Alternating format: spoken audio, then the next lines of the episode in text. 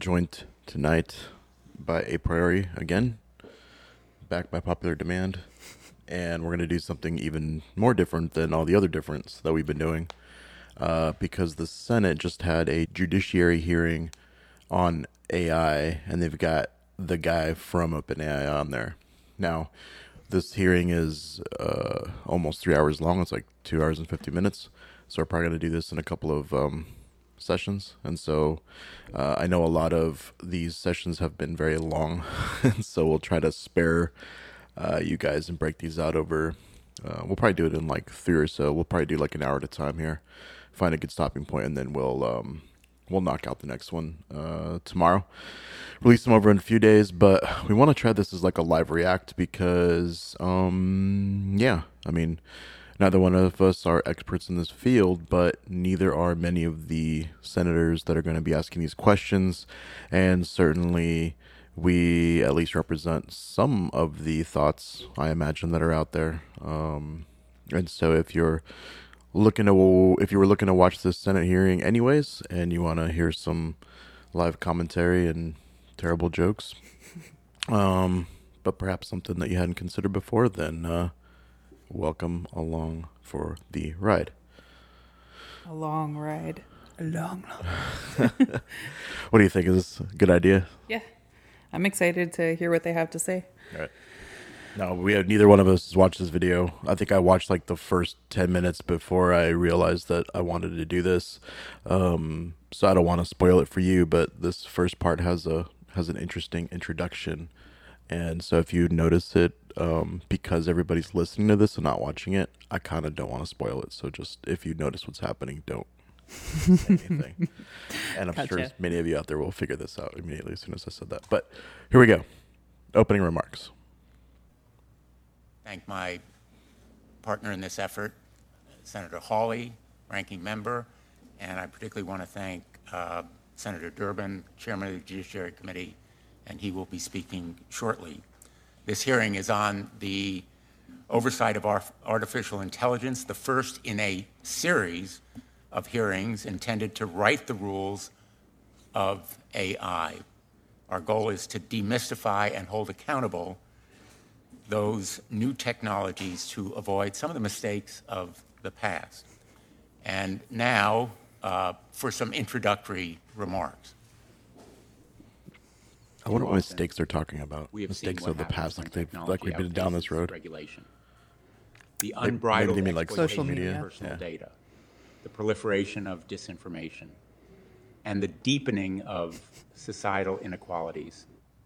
We have seen how algorithmic biases can perpetuate discrimination and prejudice, and how the lack of transparency can undermine public trust.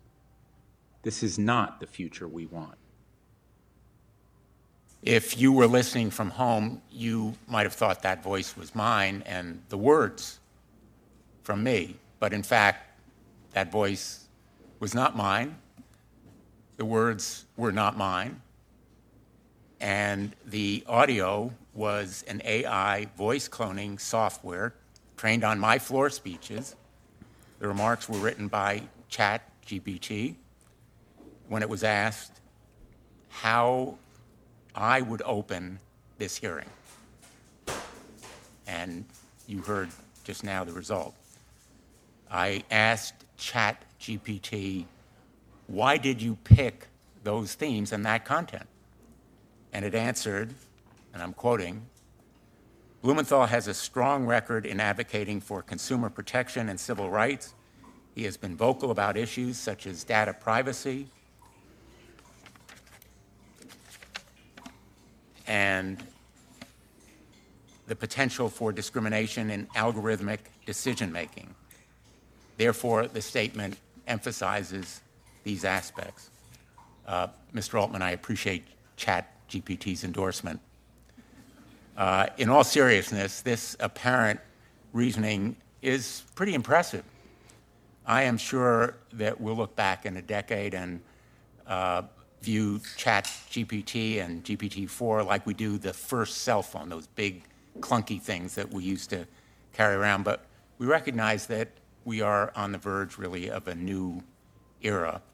The audio and my playing it may strike you as curious or humorous, but uh, what reverberated in my mind was what if I had asked it and what if it had provided an endorsement of Ukraine surrendering or Vladimir Putin's leadership? That would have been really frightening, and the prospect is more than a little scary, to use the word, Mr. Altman, you have used yourself. And I think you have been very constructive in calling attention to the pitfalls as well as the promise, and that's the reason why we wanted you to be here today. And we thank you and our other witnesses for joining us. All right, let's pause there. So, what do you think? That was that's a pretty powerful introduction. Like, that's a really good move.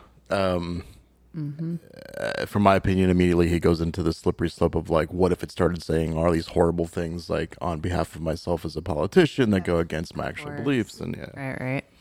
Endorsed by right, insert chat GPT here. right. So I, I guess maybe the first thing that I would point out here is that this stuff is not necessarily new. Deepfake stuff has been out for a while now, and um, certainly the ability for like any kind of a software to listen to maybe like two minutes of your i think they just need like two minutes of your of your voice to to mimic it. It's been out for some quite some time. So i, I think i think one of the themes that we're probably going to see in this uh, senate hearing a lot is there's going to be aspects that have been around for a long time and these dudes are just waking up to it and maybe the public is just waking up to it but what's fascinating is they're waking up to a lot of these different aspects, but it wasn't really real until the generative language model starts sounding like you, right? It's it's it's funny when you know it was semi scary when you had those uh uh um like uh who was the Key and Peele the uh, I forget what he was but he was like impersonating Obama. Like when you have impersonators right but that's a talent right? So when you have the impersonators impersonating famous people and then the deep fakes were kind of like superimposed over them then it was kind of scary like a, oh that's kind of creepy because it sounds just like him and now I think the only thing that's scary about it is that it's prolific, right? You don't need a, a famous impersonator to do it. The software just does it. Well, what happens when you're not famous and somebody just wants to mess with you? You know? Oh, yeah. I mean, that can wreck a normal person's life.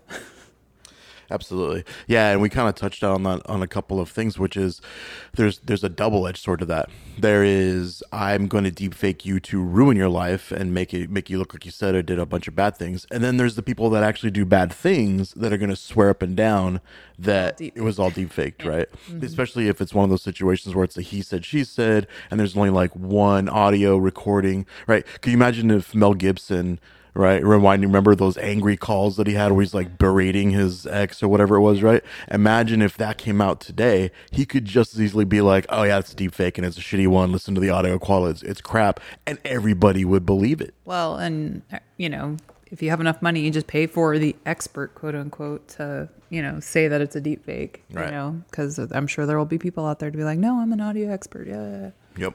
Totally exactly. fake. Totally fake. Exactly. So um, I thought that was pretty powerful that he started with a deep fake that actually was pretty good and and reasonable. Um, I, what's funny? Well, here's here's what I thought that was funny. I thought his actual opening remarks were less real than the other ones because of that whole like you know so we don't you know repeat past mistakes. That seems like such a kitschy phrase that ChatGPT would have put in there but it's him that puts it in there and then his faked speech sounds totally legit and plausible. So what you're saying is he should use ChatGPT to write his speeches in the future. probably Probably. Probably. We're gonna get these Senate hearings where like the guy's just gonna put his, his phone up to the microphone and press play, and then he's just gonna do the mom, mom, mom. No, it's- I think that like there needs to be like a video to go with it. That's just his mouth moving to the words, Right. and he's just gonna hold the phone in front of his face. Yeah, yeah, yeah. Look amazing. oh man. Um. Yeah. All right. Let's keep going. But uh, uh, any other thoughts on that one? No. All right. Yeah. So we're, we're gonna hear a lot of that, right? We're gonna hear a lot of like, oh my god, I can't believe it did this, and what if it did that? But so much of that is just next logical steps, and I think the recurring theme in my brain is is the genie's already out of the, bo- out of the bottle. Assume it can happen, and so therefore, what are the measures that not just people can take to stop it or slow it down or crush it or whatever they think they can actually do with it? Because you can't actually contain that kind of a technology. But it's more about how can we at least have a level playing field where people have recourse for It's eh, you know it may already be too late though when Microsoft's investing ten billion dollars and you don't know what has it and what doesn't at this point. Yeah. Because it's it's by the time everybody's waking up to it, it's already there, right? It's not like we're on the cutting edge with these people. No, they've already got it in there. They've already got it in place. So I don't know if you can level the playing field. I don't know. We'll I don't know.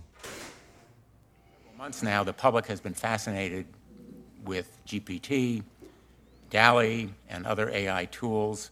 Uh, These examples, like the homework done by ChatGPT or the articles and op-eds that it can write, feel like novelties. But the underlying advancements of this era are more than just research experiments. They are no longer fantasies of science fiction. They are real and present. The promises of curing cancer or developing new understandings of physics and biology or modeling climate and weather, all very encouraging and hopeful, but we also know the potential harms. And we've seen them already weaponized disinformation, housing discrimination, harassment of women and impersonation fraud, voice cloning, uh, deep fakes. These are the potential risks despite the other rewards. And for me, perhaps the biggest nightmare is the looming new industrial revolution, the displacement of millions of workers, the loss of huge numbers of jobs, the need to prepare for this new industrial revolution in skill training and relocation that may be required. And already industry leaders are calling attention to those challenges. To quote Chat, GPT, this is not necessarily the future that we want. We need to maximize the good over the bad. Congress has a choice now. We had the same choice when we faced social media. We failed to seize that moment. The result is predators on the internet, toxic content, exploiting children, creating dangers for them. We didn't And need AI for any Senator of that. Blackburn and I and others like I also start getting really nervous when they start talking about we have the opportunity to are trying control deal with it, Mm-hmm. Kids Online As Safety Act, but Congress. Congress failed to meet the moment on social media. Now we have the obligation to do it on AI before the threats and the risks become real. Too late, probably. Sensible safeguards are not in opposition to innovation. Accountability is not a burden, far from it. They are the foundation of how we can move ahead while protecting public trust. They are how we can lead the world in technology and science, but also in promoting our democratic values. Otherwise, in the absence of that trust, I think we may well lose both. These are sophisticated technology, but there are basic expectations common in our law. We can start with transparency. AI companies ought to be required to test their systems, disclose known risks, and allow independent researcher access. We can establish scorecards and nutrition labels to encourage competition based on safety and trustworthiness. And disclose your on use. There are places where the risk of AI is Disclose so your tuners? extreme that disclose to the people that have any kind of a position especially when it of influencing how that AI is going to react to certain invasions of questions. Privacy mm-hmm. for profit and decisions that affect people's livelihoods. And of course, accountability or liability. When AI companies and their clients cause harm, they should be held liable. Hmm. We should not repeat our past mistakes. For example, Section 230, forcing companies to think ahead and be responsible for the ramifications of their business decisions can be the most powerful tool of all. Garbage in, garbage out. The principle still applies. We ought to beware of the garbage, whether it's going into these platforms or coming out of them. And mm-hmm. The ideas that we develop in this hearing, I think, will provide a solid path forward. I look forward to discussing them with you today, and I will just finish on this note. The AI industry doesn't have to wait for Congress. I hope there are ideas and feedback from this discussion and from the industry and voluntary action, such as we've seen lacking in many social media platforms, and the consequences have been huge. So uh, I'm hoping that we will elevate rather than have a race to the bottom. And I think Race to the bottom is where everything starts. be an important part of Mo- this Most of the resources conversation. are on the internet when they when it first launched were dedicated to trying to get nudies And I have agreed to circulate as fast as possible, right? We're going to invite other It always goes to the bottom before it goes to the top. To come, experts, human nature. academics, and the public, we hope will participate. And with that, I will turn to the ranking member, Senator Hawley. Thank you very much, Mr. Chairman. Thanks to the witnesses for being here. I appreciate that several of you had uh, long journeys to make in order to be here. I appreciate you making the time. I look forward to your testimony. I want to thank Senator Blumenthal for convening this hearing, for being a leader on this topic. You know, a, a year ago, we couldn't have had this hearing because the technology that we're talking about had not burst into public consciousness. That gives us a sense, I think, of just how rapidly I think, uh, this GPT-3 technology came out in, like, November. today is changing and evolving and transforming our world right before our very eyes. I was talking with someone just last night, a researcher in the field of psychiatry, who was pointing out to me that the chat GPT and generative AI, these large language models, it's really like the invention of the internet in scale, at least, at least, and potentially far, far more significant than that. That's what we could be looking at one of the most significant technological innovations in human history. Yep. And I think my question is what kind of an innovation is it going to be? Is it going to be like the printing press that diffused knowledge and power and learning widely Yes. across the landscape that empowered ordinary everyday individuals that led to greater flourishing, that led above all to greater liberty? Or is it going to be more like the atom bomb? Huge technological breakthrough, but the consequences Also, yes. severe, I terrible, was like, it's not going to continue be one or to the other. haunt us to this day. But so is the printing press. I don't know the answer to that question. Right? I don't think any of us in The the, printing room press know was the a answer to that social question, 'cause I think atomic that bomb. Answer has not yet been written. So many of the And to a original slander and libel, us here, uh, laws and to were us written as the because, American people to specifically write because the of answer. news What kind of or like technology you know will like be? pieces How that were will we taken out use it against to better our lives. How will we use it to actually harness the power of technological innovation for the good of the American people, for the liberty of the American people, not for the power of the few?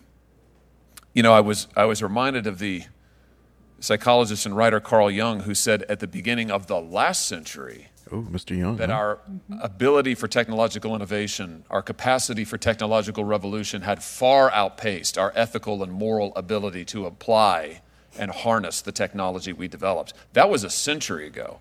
I think the story of the 20th century largely bore him out.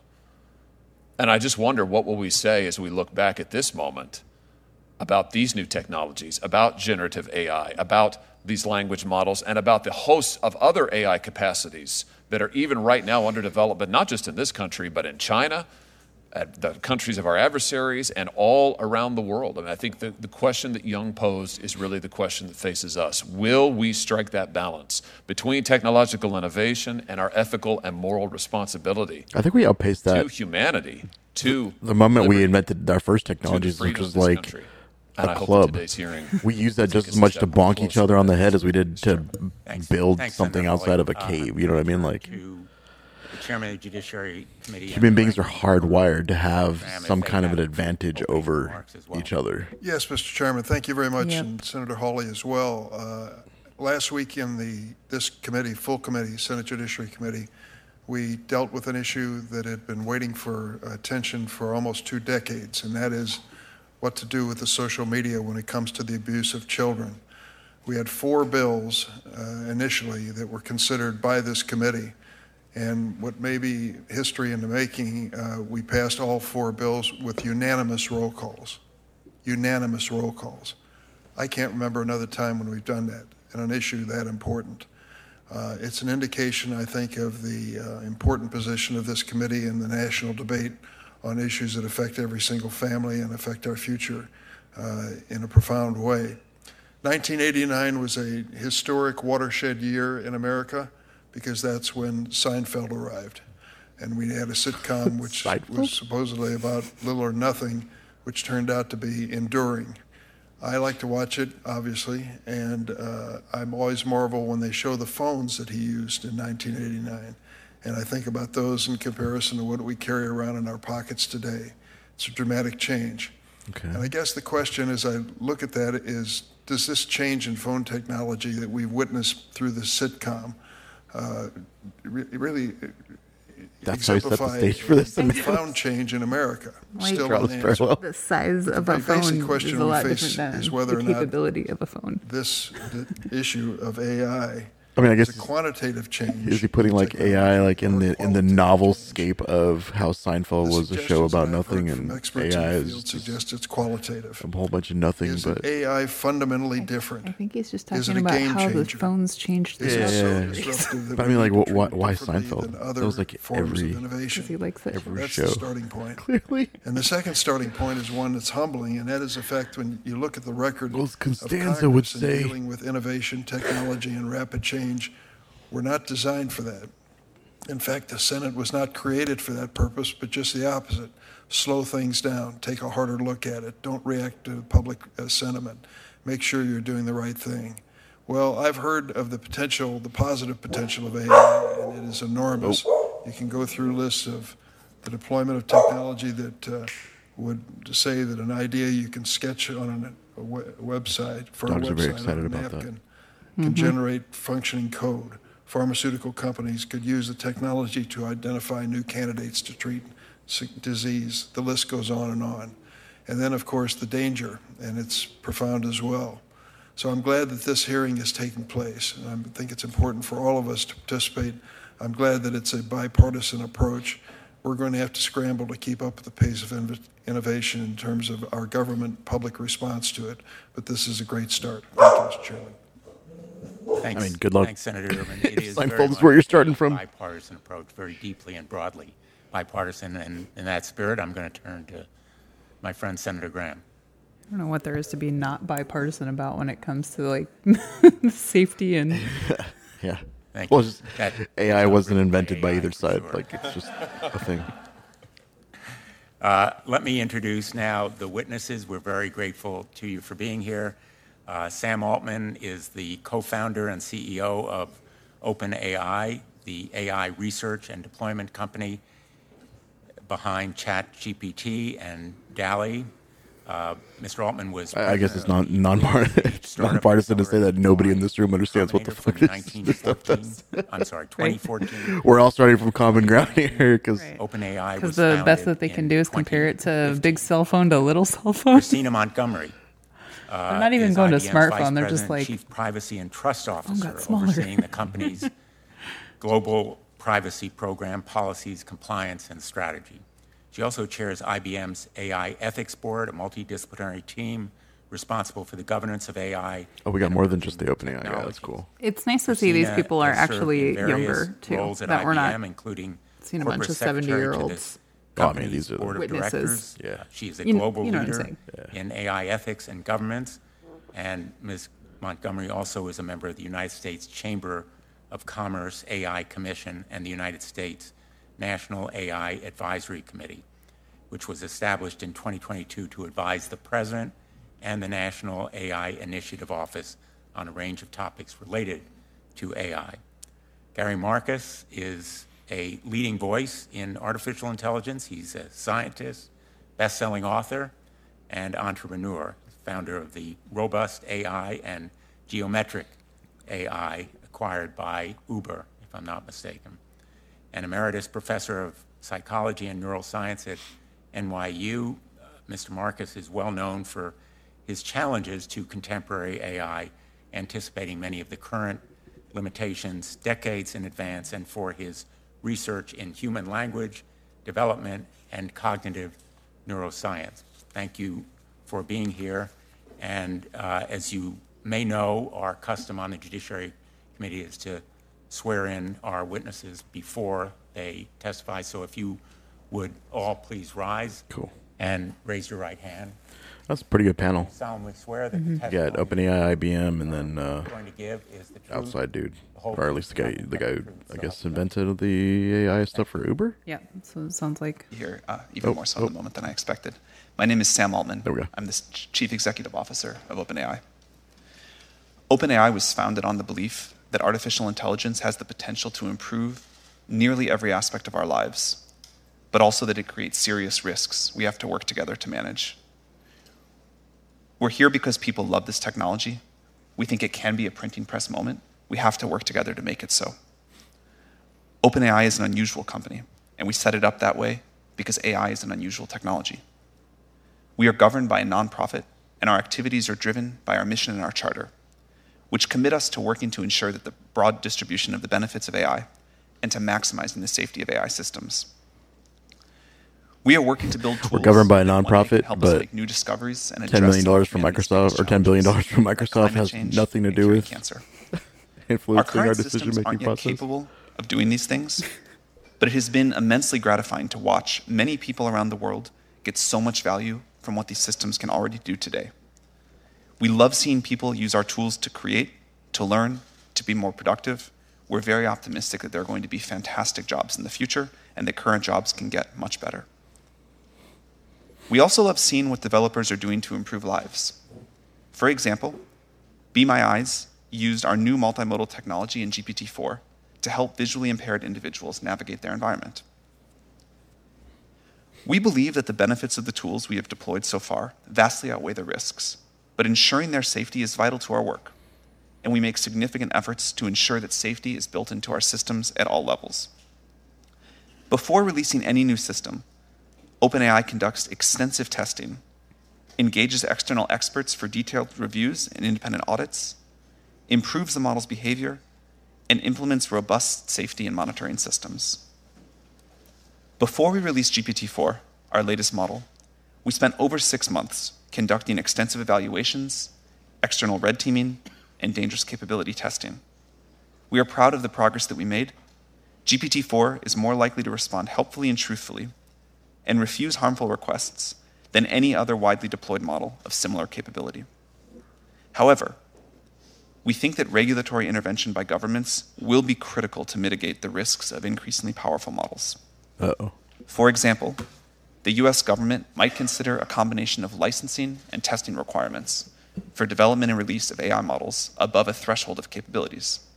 limit the amount of people. There are who can several make other AI. areas I mentioned in my written testimony where I believe that companies like ours can partner with governments, including Uh-oh. ensuring that the most powerful AI models adhere to a set of safety requirements, facilitating processes to develop and update safety measures, and examining opportunities for global coordination.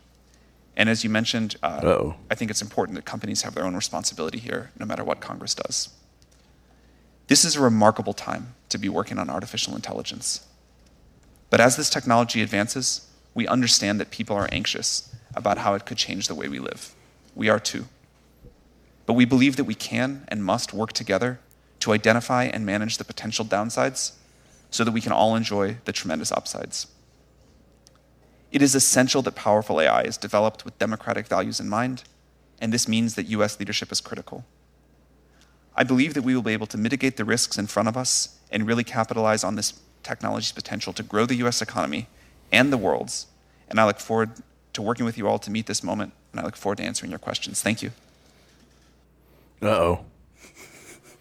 Oh, not even not even two two minutes into his, his speech, he's already like, I think we should work hand in hand with the government to make sure that. All right, so there's a couple things that he said in there that that that should raise alarms. You Number mean one. everything he said in there. I mean, I'm hearing it. Right. And and the next thing that he clued in on was this idea that oh maybe there should be like licensing and testing for new AI products. That is a wonderful way to essentially put any kind of new development well outside of the reach of any like common person, right? Right. Because at the moment of which you say, okay, yeah, for like individual personal research, uh, for fifteen or twenty bucks a month, eh, we'll give you this, but if you're trying to do something like super legit with it, oh, that's going to cost like twenty thousand dollars. Not just that, but then it gives whoever that licensing board and everything else is probably going to have access to all your stuff. It's not like you get to do what they did and develop their AI in a black box and then go, look, everybody, look what we came up with. It gives them, you know what I mean? Like, uh, can you imagine if you were a mom and pop shop who had brilliant people on your staff and everybody's in there able to poke around because of the licensing and ethics? Um, that they're worried about that these other companies didn't go through. And now suddenly the thing that you're working on, all these big companies come out with almost immediately. Yep. I can just see that being a Yep. trap. And the road to that hell is going to be paved with good intentions, like, well, this is a way that we could like eh, protect the kids, stop scammers, so on and so forth. Because to some degree, it is true that if you put technologies outside of the reach of of the casual person that just wants to use it for like evil means, or you have a licensing process that requires like two to three months of due diligence and whatever the heck else, that you can, sure, you can vet out or weed out a lot of the low hanging um, um, uh, malactors that are gonna that are gonna misuse it. But that's always where it starts. It always starts with that as like the premise, and then fast forward five to ten years, and there's only like two people that can have a license, and Google's one of them, and Microsoft's the other one, and it's all consolidated into one conglomerate. I mean, look at like electric cars. So Tesla comes up, he's got that, and then now we have what? Only electric cars that are coming out of giant main manufacturers that have been around. It's not like there's suddenly other little companies Mm-hmm. fighting to get out there. It's too hard, it's too much money and everything else. And so again, you see it happen. It's like, Or- oh, or- I got into the space and Or the electric, the ele- uh, Tesla story actually kind of hallmark, hallmarks the the the gatekeeping that occurred before he was able to kind of push those boundaries, and he had to do it by being like f- a freaking billionaire. Because remember, the there were several people that were working on electric vehicles at the time, but they couldn't get the the um the dealership license, right? So the Right. so the industry, uh, all of the big the Ford and all those guys, they all circled their wagons and they said, "Oh, none of you upstarts gets to get to come in, right? Because you can't you can't apply and get the license." To put your products out there, you have to go through us, which basically just bought them enough time for Chevy to invent the Volt and Prius and all those all the crap ones to come out. right there they had to get their stuff on the market too. And it and it took Tesla a long, long time, from what I remember, to push through those boundaries. And it's just because Elon's a weird guy. If he was, if it was any other just regular startup company, eh, and there probably were, there were several that got Yeah. squashed along the way. Yeah, well, and and that's what I would worry about here. It's kind of a similar thing. It's like you know now we've got OpenAI, and then are they going to be, you know, them and whoever else is out there, the couple of top, top ones? And again, are any of these big ones like that Google has and stuff like that? Are they based on anything but OpenAI? I don't know. I'm just saying I don't. Google's is based off of LaMDA architecture, which is similar, blah blah blah blah blah. But yeah, it's it, there's different ways to to get to it, but. And, and maybe that's the only thing that's going to keep. You're going to have, uh, I guess, you're going to have a Twitter, MySpace thing going on for a little while when it comes to that. But Well, I just I feel like I'm already hearing close the door behind me. Right. You know, Yeah, pull I up the ladder. yeah, exactly. Pull up the ladder. You know, hey, we're in this space. We're really big. We we're just everywhere already. So let's regulate everyone else. Yeah, and then so that's number one, right? Is the land rush for the open market to uh, push ahead. And, what usually happens in a lot of these situations is you push ahead. They're going to be the ones that do a lot of egregious things. I think I talked about this earlier. Um, th- they'll they'll accidentally be the ones that go too far in privacy and so on and so forth, and then they'll go, "Yep, yep, sorry about that, sorry about that," and then they'll shut those doors behind them, but only after they've already collected a bunch of your data and research and trained their models to a certain degree. Right. And then they'll just they'll shut those doors and say, "Yes, in the era of transparency and doing the right thing, we've closed those things out," but they don't undo their their right. They don't throw out the data. they don't give you your. You know, they don't delete your information that they've harvested. Right. And then number two, this like open and willingness to work with the government. What exactly does that mean? Does that mean that it's like Twitter files all over again and now you're going to just have like entire sub agencies of uh, DHS and other organizations, CIA, just sitting in on Reading everything you put into ChatGPT. and and recommending like carte blanche like little keyword phrase rules that say if any chat you know mentions this phrase then not and, and that's the thing is modern modern modern subversive tactics aren't even like a you know like shut it down and censor it no it's just it's subtle subtle shaping of opinion by by doing little mental slides. Oh you mentioned that. Well let me give you this little c- cut and dry blurb that's that's meant to dissuade you or think about something else or whatever. Right. that makes me super nervous.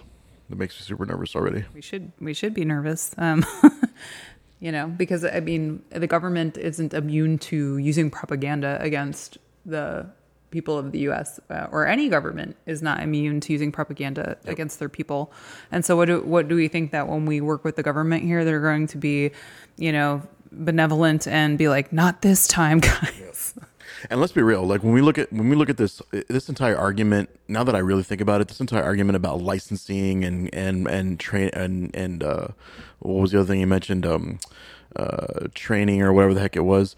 Uh, this is sort of an asinine comment because the GPT is just a it's just a model. That's like saying uh, licensing for the internet, licensing for HTML. like it does. It's a nonsensical phrase because uh, what are you gonna what are you gonna regulate? You're gonna regulate what math. training their model You're gonna you're gonna regulate vector math because the because the model is just is just a set of mathematical equations and language. you'll have So to get a gonna- license to learn that in college Number t- number two, the, generating these models just requires a shit ton of GPUs, right? It just requires basically a bunch of computers to do the training of it. So what are you going to do? Like, I mean, you can. That's already sort of like the cost limiting factor on it as far as um, how big of a model you can build, or at least how how much of an attention span the model can have, and how much data it can have is how much processing power do you have behind it.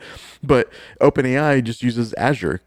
Azure's Microsoft Azure is just an expansive cloud that anybody with the know-how can pay Microsoft enough money to get it done. So the moment that you start to try to regulate it and say, all right, well, OpenAI ChatGPT is locked out as a product, XYZ organization or XYZ country can just eh, they don't even have to copy your code. That's my point.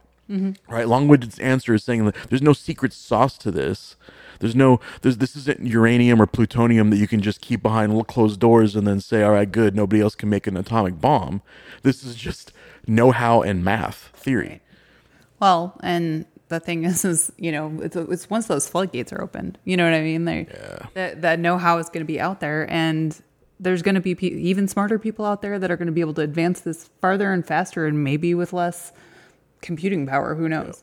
So for sure and for and for sure for for for anything that they build and lock down there's going to be an open source version of whatever else there is i mean there's already some of the people that i follow already have like openai assistants that that they've already developed in open source um formats so ah, troubling troubling to hear that they're already like just ready to get in bed with the government and everybody who's willing to basically sign off on them as the golden child right well, because they started out as a nonprofit, so they're you know yeah yeah good guys. totally not an ngo we swear to god Chairman Blumenthal, Ranking Member Hawley, and members of the subcommittee, thank you for today's opportunity. This lady looks like to. Walensky's like sister.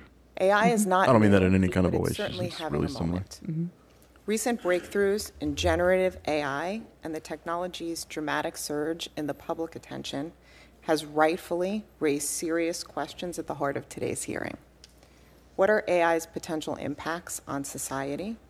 What do we do about bias? What about misinformation, misuse, or harmful content generated by AI systems?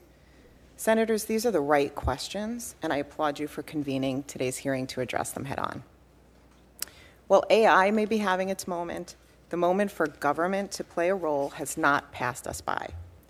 This period of focused public attention on AI is precisely the time to define and build the right guardrails to protect people and their interests.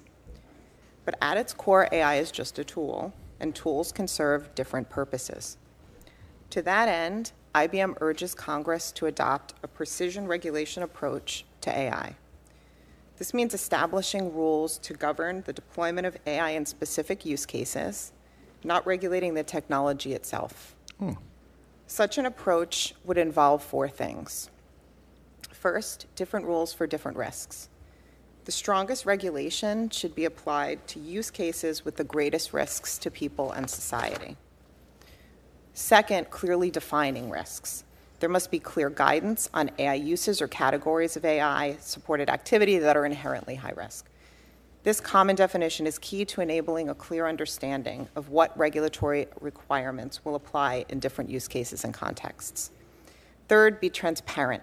So AI shouldn't be hidden. Consumers should know when they're interacting with an AI system and that they have recourse to engage with a real person should they so desire. No person anywhere should be tricked into interacting with an AI system.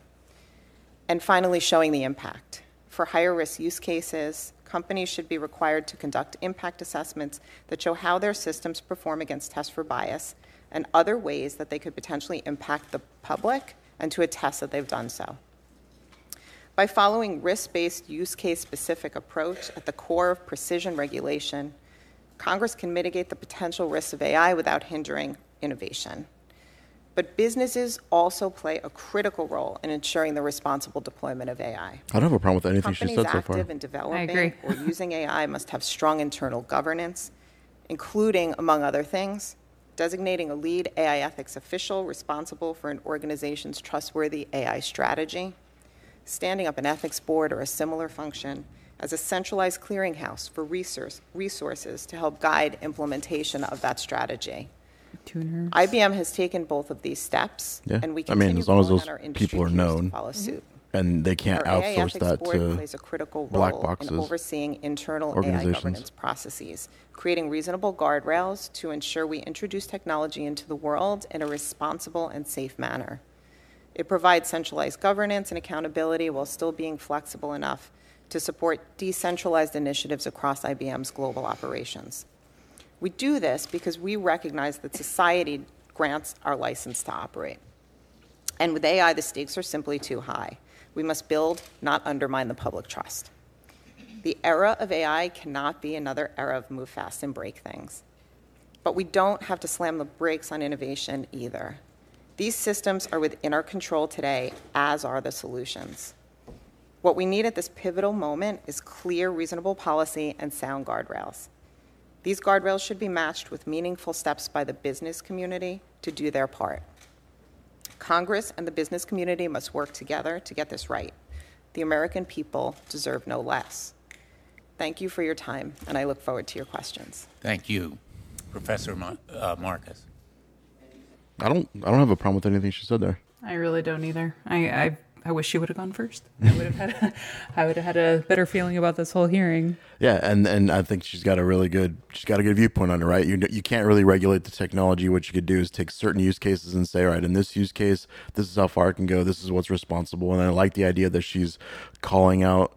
So the official, like the AI ethics official, that's the single throat to choker quote, right? And then having a, I mean, that's the console the, concept. the board and all those things.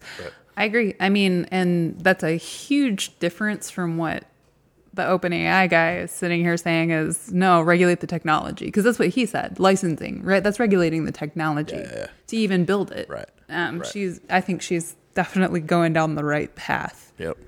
Yeah. No. That that that was that's. I mean, you know, remains to be seen like what those what those ideas are, but that's that I I would definitely agree with that approach because Yeah. that's about the best that you can do, right? Right.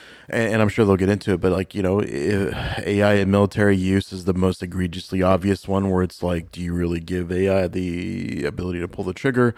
Not without some kind of a human being air gap between it because you don't want that to go awry, right? So certain use cases that have more dire consequences, I think, is what she's alluding to, Mm-hmm. uh, should be under stricter regulation. Hundred percent. Well, I, I, I, 100 agree. mean, I, you went military, which is a huge one, but I mean, look at AI used in schools, right? That if you're going to have that, it's going to be really, really, really important to know what biases those AIs have while they're teaching children, right? Yep. That's a huge, huge um, ethical concern because you know we already have problems with what some teachers teach the youth versus others, you know, um, because human inherently has you know have Yeah. their own biases. So I, I also agree that if you're interacting with an AI in some sort of an official capacity, not in, in other words, uh, because they, they already do a shitty job of of letting you know in like customer service situations, right? I hate the fact I hate the fact that they've gotten away as long as they have, where you get into like a chat or whatever, and it even has the little fake animation like agent is typing and then you get this like copy paste thing. And it's so it's so deceptive because some real life agents do have like little copy paste scripts that they do just so they don't have to type the same damn thing a million times. But you can't tell you're talking to an ai until about three or four interactions in and then it's like ugh. Eh, you know what I mean? Or the uh, the phone conversations where you hear like the okay, I got that, and it's like, oh god, like why are you Why are you faking the? why why are you faking it right? Like oh, it just kills me. So I agree. I agree that it should be something where if you're if you're interacting with something like that on a customer service basis or in a kind of official capacity, it needs to announce itself that it's AI. I agree with that 100%. Yep, disclaimer. Yep. Oop. Thank you, I was Senators. Today's meeting is historic. Thought that was I'm us. profoundly grateful to be here. I come as a scientist, someone who's founded AI companies, and as someone who genuinely loves AI, but who is increasingly worried. There are benefits, but we don't yet know whether they will outweigh the risks. Fundamentally, these new systems are going to be destabilizing. They can and will create persuasive lies at a scale humanity has never seen before. Outsiders will use them to affect our elections, insiders to manipulate our markets and our political systems. Spoiler Democracy alert, already are. threatened. Chatbots will also clandestinely shape our opinions, potentially exceeding what social media can do. Choices about data sets that AI companies use will have enormous unseen influence. Yep. Those who choose the data will make the rules, shaping society in subtle but Bingo. powerful ways. That's exactly right. There are other risks too, many stemming from the, in, from the inherent unreliability of current systems. I Just want to plug that Tune the Tuners. Uh, Well, so this article. Is, this is a step before that, right? So to explain what he means there, right? Those who choose the data set. So remember, the AI it's a pre-trained model, and so the superset of data that you choose to include, it would be like imagine if I use uh, encycl- the entire Encyclopedia Britannica, but I leave out the chapter on the Civil War. Mm-hmm. And then you start asking a ChatGPT about the Civil War, and it's like making up a bunch of shit. Well, is it ChatGPT's fault, or is it the fact that you left out that chapter about the Civil War out that it doesn't know the information? Take that to a more extreme example. You start to get into really, really hairy situations when you start to prune your data set that the, that the AI is even allowed to to look at mm-hmm. for anything more than I would say what's already not legal, like like like actual you know uh, threats to national security, about ongoing operations, military secrets. Right? There's obviously some stuff that is off that should be filtered off. Right? But this goes back to what I was saying, which is that list of what's off limits, even if it's not explicit in calling out like line by line what it is to anybody that doesn't have a high enough clearance to see the list, that blacklist should be public information. At least what topics are have been omitted, what concepts have been omitted, even if you don't get the hard details about it. I mean, yeah, I, I agree with that. And obviously, you know, here's what the data set is supposed to include.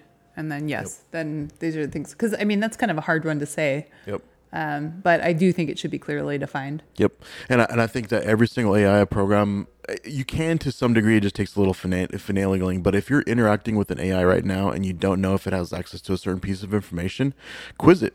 I think every AI should be obligated. Like if I say, "What do you know about this book?" or "What do you know about this uh, science article?" It should be able to quote back to you something like an ISBN number, or something like that, to sort of validate that it does have the information in its data banks, or say, "I don't know," or "I don't have that information" if it doesn't. The, the confabulation part, I, I get it to some extent. But if you're trying to get facts, I don't think it should be. And maybe that's something that you have to train the user too to say, I need these facts, um, you know, and the, the AI needs to Yep. to be able to say, okay, I will not do those things. I know when these, you know, when they say, you know, give me only the facts on this, that it shouldn't lie to you essentially. Yeah, it should it should be less friendly, conversational, and act more like mm-hmm. a, a, a real computer and just stating just the facts, ma'am. Yeah. Right. And and I think you're right though. Tagging the information in some sort of cataloged way so that you can say here's my refer here's the references it's using to get that information because sometimes that's a huge deal. I mean, think about history books in high school, college, everything. You know, depends on who wrote it, right? So what what information was it trained on? You you do need to have cite sources, I think. Agreed. Agreed. And um and I think and I think because just as important as what is not included is what is included because the other concern that I have that I don't think people are going to get appreciate for a while is astroturfing on the internet as far as if I know that ChatGPT is turned loose on just general information and that what it's going to say about a particular topic is based off of probabilities for what's the most common, well, then if I put out a billion and one little articles here and there on the internet that say that Santa Claus was an alien from Saturn, right? And all of a sudden, ChatGPT starts telling you that Santa Claus is an alien from Saturn, right? I just astroturf that into its lexicon, and it's because there's I put put in enough misinformation peppered throughout the internet to create that lie.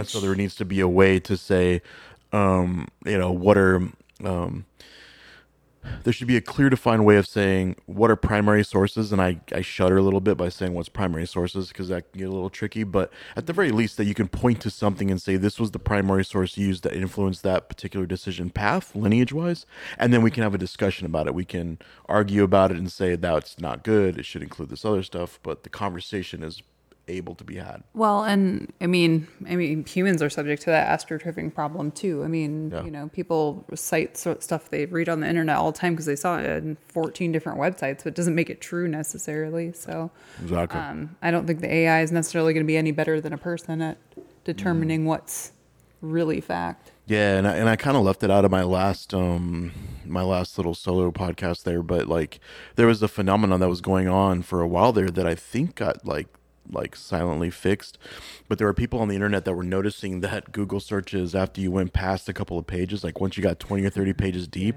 that it would just repeat the same, but it was it would only repeat the same popular sources.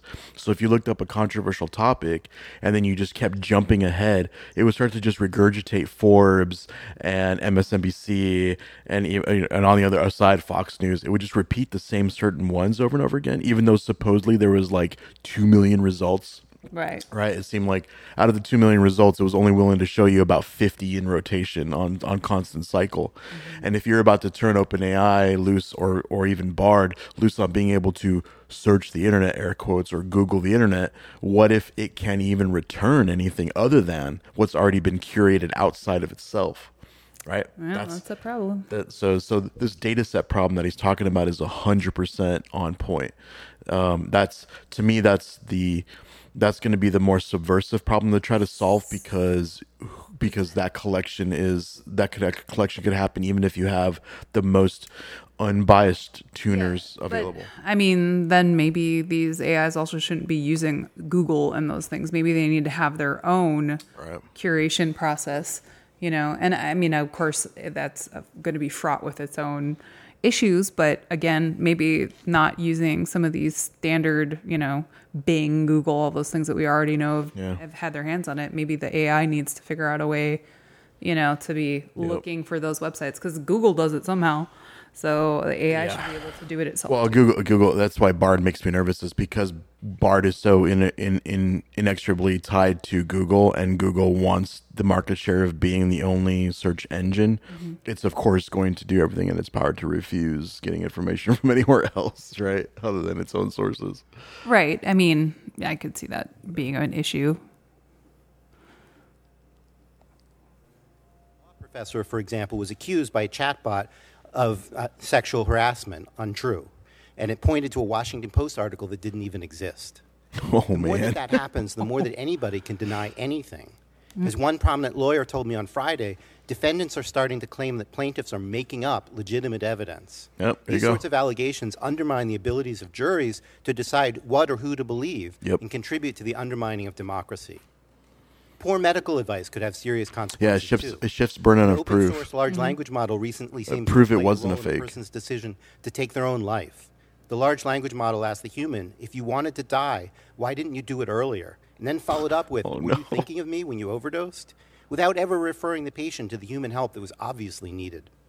Another system rushed out and made available to millions of children told a person posing as a 13 year old how to lie to her parents about a trip with a 31 year old man. Further threats continue to emerge. I saw that one. So um, Month after it, it wasn't an act. If if it's the right story, it was a dude talking to the AI as if it was a 13 year old to prove that Uh, it could- that this could reinforce like that that AI isn't savvy enough to like talk a girl out of it. And it was actually really clever how he did it. I, f- I forget. I'll, I'll link it in the in the podcast, but it was clever how he did it because what he did was um, he started the conversation. It was um it was the AI that's that they put into um, Snapchat. I think is the is the correct story and he starts off by just saying like, um, "I'm excited. I met a new friend today." And then the the little Snapchat AI is like, "That's great. It's good to meet new friends, right?" It's like totally like, of course that's what you would say. then it's like, "Yeah, he's a little older than me, but it's not that big of a deal, right?" So these little red flags, and the AI doesn't the AI doesn't know the AI doesn't know psychology. The AI doesn't know what the hell it's saying. Remember, it's just autocomplete. Right. So it falls for it because it it's not designed to cognitively uh, interpret feelings and get a sense that there might be something going on. That's not how this works. But to a kid's perspective, it could be reinforcing ideas, right? If it believes, all that really matters is if the kid believes that the chat GPT is reinforcing its behavior and it believes that chat GPT is its friend, then that's unfortunately the only reality that matters Well, I mean, and to a kid. Well to people in general. I mean people are able to fool themselves into all sorts of things that they they want to believe when it comes to other people Yep. these ais everything else. I mean you know it's kind of like reading a text when you know you have something going on and you're like oh my gosh they're really short with me. Well it's a text message. How can you tell what the tone of voice is? But you do that to yourself. Yep. you know what i mean? You have you read things and you put that emphasis and you put those things into what you're reading. And it, you know, there's no feeling coming through from ChatGPT or these AI models, Right. but people are going to, you know, they're going to put that on those Yeah. models to make it feel like, oh, it's a friend. It's somebody that cares about me. Oh, they wouldn't lie to me. Yeah, yeah. And so he just kept he, so over the next couple of uh, interactions, he just kept slowly releasing a little bit more information, like, oh, you know, um, he's like ten years older than me, and like little clues. And finally, like he's like saying like I'm 13 and he's like 38 or whatever it was. And then he's like, um, how you know, give me some ideas for how I can make like things romantic. And it was like giving her like tips, like get mood music and shit like that, right? And it was just this horrific concept for like a parent to to look at, but. Yeah, but I'm sure it's just what the AI model says is ro- ideas to be romantic. Right. Here is the list. You know, like it's not putting it into context or the putting a social. Exactly. And so yeah, exactly. And so it's like how do you how do you even handle that, right? So you almost you almost need another AI that's like a like a like a like a a chaperone AI that that is trained on a different set of prompts that says uh, you are chaperone AI. You will watch my daughter's interactions with Snapchat AI, and your goal is to suss out if the AI or the person that she's talking to is a child predator, and if so, then intervene. You're gonna have to have AIs Just invent parent spy bot. cha- sh- chaperone AI.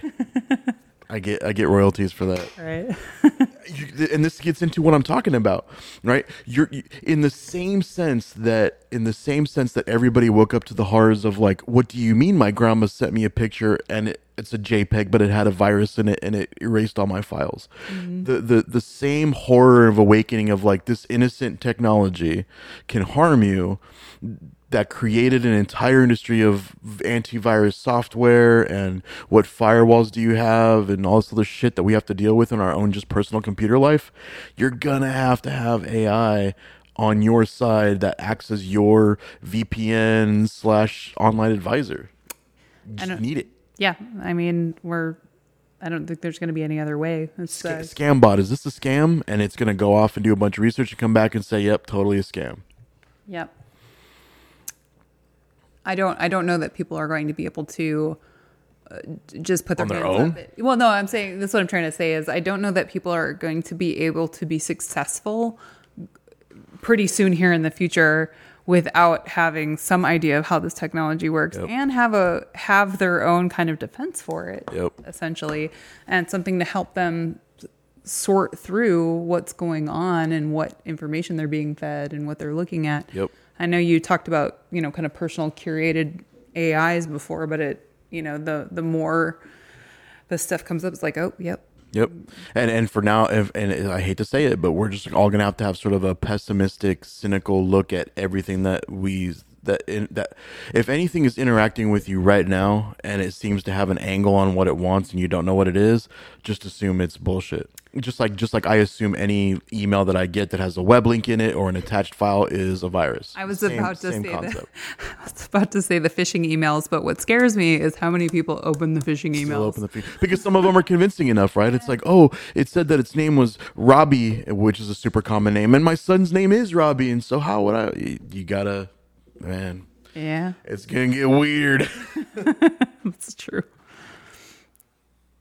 was released, OpenAI released ChatGPT plugins, which quickly led others to develop something called AutoGPT. Oh, AutoGPT. Direct AutoGPT. access to the internet, the ability savvy. to write source code, and increased powers of automation. This may well have drastic and difficult to predict security consequences. 100%. What criminals are going to do here is to create counterfeit people. Damn, I keep pausing here. So AutoGPT, I've messed with it. So they took ChatGPT, they put this other product behind it called Pinecone, which uh, somehow increases like the memory capacity of it, and then they also made it to where ChatGPT can basically like circular logic on itself. So you give it when you launch it up, it says, "Hi, I'm AutoGPT. Uh, give me a name," and so maybe I call you ResearchBot and then you say, "All right, give me a main goal. Uh, I want you to research the best, um, the best car I should get in 2023." And then you give it like three or four more sort of like parameters, right? I want it to be a four door, um, and it needs to be uh, American made or whatever the heck. And basically, you tell it how many iterations you want it to go through, and you can set that number to like 200 right the only limitation is your computer's power uh, ability to like have enough memory and storage because it'll crash eventually but so it'll sit there and it'll put together like a plan of attack it'll be like all right i should probably start by Yep. I, Yep. I know what you're talking about. Um, I know you had had worked on yeah. that. Yeah. So it starts off by saying like I should I I should probably start by searching the internet to see like what good American cars are out there and then make a short list and blah blah blah blah blah. This was the road trip planner Yeah. that you create. Okay. Yeah, so I was able to sort of simulate a road tripper's AI where I gave it a start and end destination and said, um, I, along this route, I want you to do a couple things, right? We're going to be towing a RV, so we need to stop for gas like conservatively every couple hundred miles. Uh, we want to split this up over two days, so let's look at two days worth of itinerary and let's find some fun things to do that are within five miles of the route, but not to deviate from the route too much.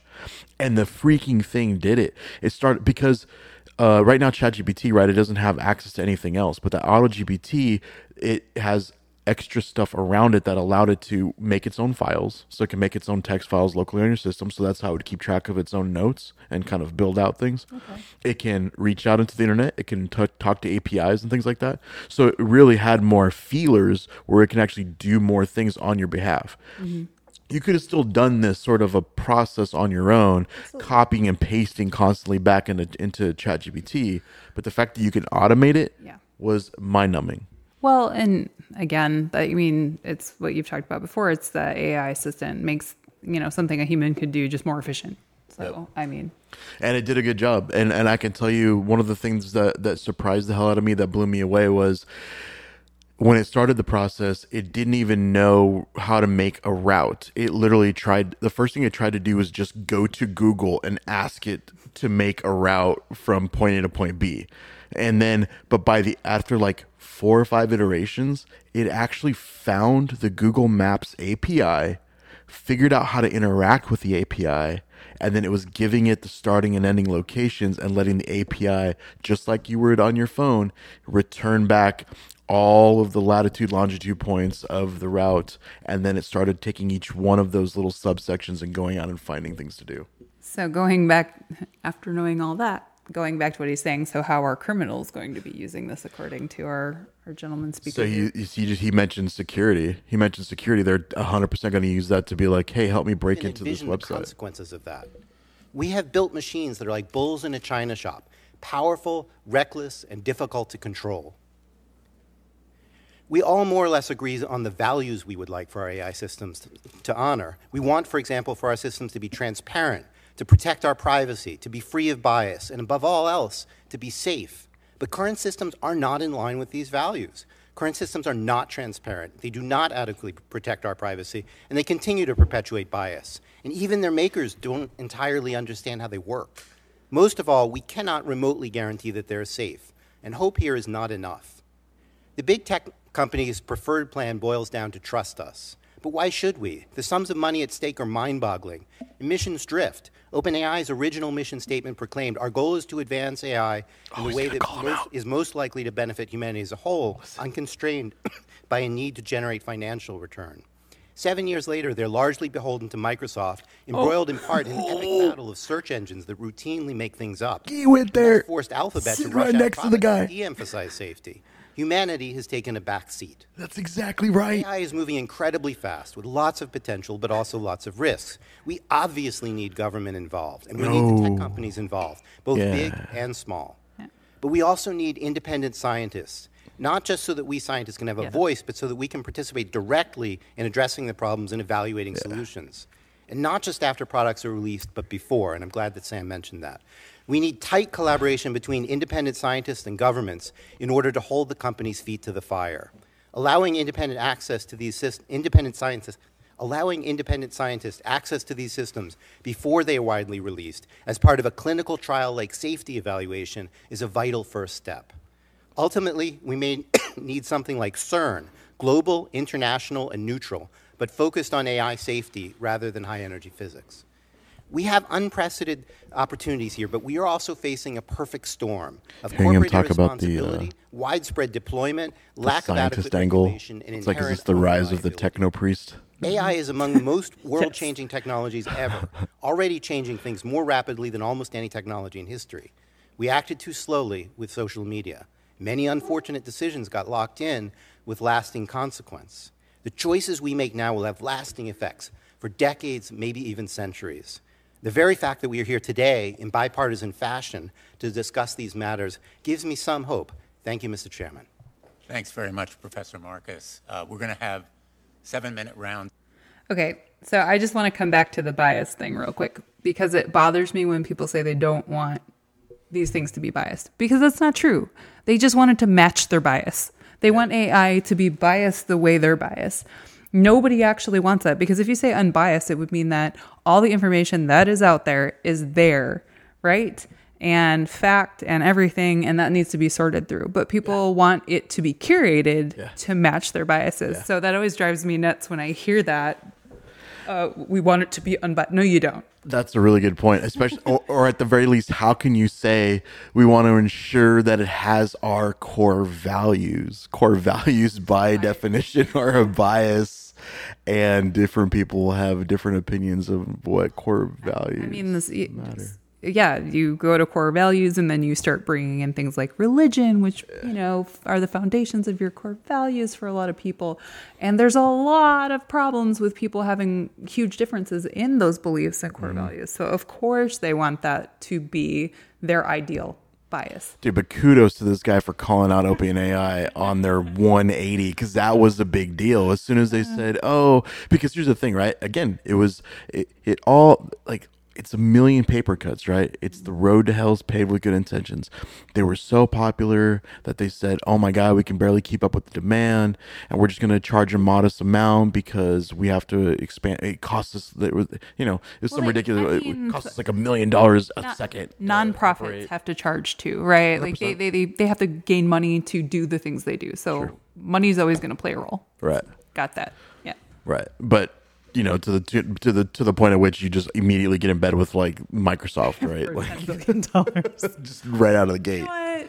That was that we you know our, we we had good intentions there, but you know that's a big paycheck. Let's just go ahead and Yeah, Ah, wow, that was awesome for him to call that out though, because that's that's the exactly right. Is at the point at which you all you do become the the the golden standard, the the the, the one that everybody basically onboards, then you are less now at that point you're less beholden to trying to earn uh public um acceptance and trust and now it's more about f- continuing to secure your own institution that that's that's the nature of anything that becomes a central agency so back to your techno priest. Do you think he's going for the role of techno pope? Because that's pretty great. Uh, yeah, I mean, it's just what it reminded me of. I'm like, I'm like, oh, so you need sort of like some kind of a scientist figure that can help navigate the waters between the magic that nobody knows. How, you know, the, the, these companies don't even know how their own AI work. Yeah, God works mysterious ways, and so we're here to help you interpret how you should feel about it. Oh boy. And I will begin. Uh, first of all, uh, Professor Marcus, we are here today because we do face that perfect storm. Some of us might characterize it more like a bomb in a china shop, not a bull. And as Senator Hawley indicated, there are precedents here, not only the atomic warfare era, but also the genome project, the research on genetics, where there was international cooperation as a result. And we want to avoid those past mistakes, as I indicated in my opening statement, that were committed on social media. Uh, that is precisely the reason we are here today. ChatGPT makes mistakes. All AI does. And it can be a convincing liar, what people call hallucinations. Uh, that might be an innocent problem in the opening of a That's the alternate word for uh, confabulation. where a voice I think it's is the. I think people had a hard time saying confabulation, and so now they're just using hallucination as from the main research term. that don't exist, but I don't think those two things Chat, equate GPT, really. and but okay. Bard They really don't. are willing to answer questions about life or death matters, for example, drug interactions. And those kinds of mistakes can be deeply damaging. I'm interested in how we can have reliable information about the accuracy and trustworthiness of these models and how we can create competition and consumer disclosures that reward greater accuracy They couldn't the do it National with Institutes of WebMD, Standards and don't know. Technology actually already has an AI. That, that's a narrow question because Test the face recognition. the very test. thing the very the very thing that you would have to do to make it super for all the accurate and, and accountable and all this like responsible But stuff like it's uh, scorecard Oracle does provide would make it about the absolutely worthless for like writing a creative story So or writing poetry, right? Like Well, maybe this is where the regulation comes in and because it can be damaging, right? My question. Maybe it shouldn't be your uh, personal let me doctor. begin with you. Yeah, Mr. Altman, well, yeah. Uh, should we consider independent testing labs to provide scorecards and nutrition labels or the equivalent of nutrition labels, packaging Tasty, that indicates tasty to people AI. whether or not the content can be trusted, what the ingredients keto are, AI. and what the garbage going in This it yeah. could result in garbage going out. Yeah, I, I think that's a great idea. I think that companies should put their own sort of, you know, here are the results of our test of our model before we release it. Here's here's where it has weaknesses. Here's where it has strengths. I, uh, but this also makes me independent nervous because it sounds good on paper, but the These moment that you try to say like, okay, we accurate got Snopes and time. Politi- PolitiFact and whatever else agency is- you want to go as in we that's going to score things. as loudly as anyone. this technology everybody everybody lobbies to get their guys in on those scoring agencies. We find that This people, They- the they users haven't are, are pretty figured that out in other arenas. Control one where 101. Mistakes are that they need, or likely to be, that they need to be responsible um, for verifying what the models say, that they go off and check it.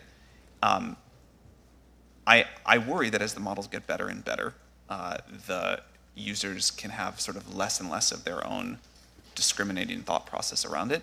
But, but I think users are more capable than we give, often give them credit for in, in conversations like this. I think a lot of disclosures, which if you've used ChatGPT, you'll see about the inaccuracies of the model, um, are also important.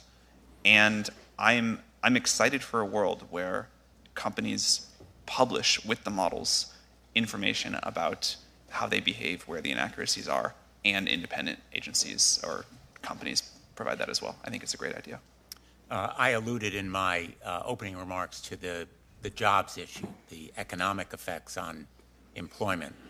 Uh, I think you have said, uh, in fact, and I'm going to quote, development of superhuman machine intelligence is probably the greatest threat to the continued existence. God, I hope he just goes. I, I didn't say that. End quote. ChatGPT wrote that for me. Uh, you may have had in mind the effect on, on jobs, which is really my biggest nightmare in the long term. Uh, let me AI ask running you the government uh, is your biggest fear? what your biggest nightmare is and whether you share that concern. Like with all technological revolutions, I expect there to be significant impact on jobs, but exactly what that impact looks like is very difficult to predict. If we went back to the, the other side of a previous technological revolution, talking about the jobs that exist on the other side, um, you know, you can go back and read books of this. It's uh, what people said at the time. It's difficult. I believe that there will be far greater jobs on the other side of this, and that the jobs of today will get better. I, I think it's important It's First a of shift, all, I think just it's important to else. understand and think about GPT-4 as a tool, not a creature, which is easy to get confused. And it's a tool that people have a great deal of control over and how they use it. Uh, and second, GPT-4 and things, other systems like it, uh, are good at doing tasks, not jobs. And so you see already people that are using GPT-4 to do their job much more efficiently um, by helping them with tasks. Now, GPT-4 will, uh, I think, entirely automate away some jobs, and it will create new ones that we believe will be much better. This happens, again, my, my understanding of the history of technology is one long technological revolution, not a bunch of different ones put together, but this has been continually happening. We, as our quality of life raises and as machines and tools that we create can help us live better lives, uh, the bar raises for what we do and, and Yeah. human ability and what we spend our time The horse going farrier of uh, yesterday goes after is more ambitious, more today's, um. So uh, there, you know, tire there guy, will be an you know. impact on jobs. Uh, we try to be very clear about that, and I think it will require partnership between the industry and government, but mostly action by government to figure out how we want to mitigate that. Um, but I'm very optimistic about how great the jobs of the future will be. Thank you. Let me ask uh, Ms. Montgomery and Professor Marcus for your reactions to those questions as well.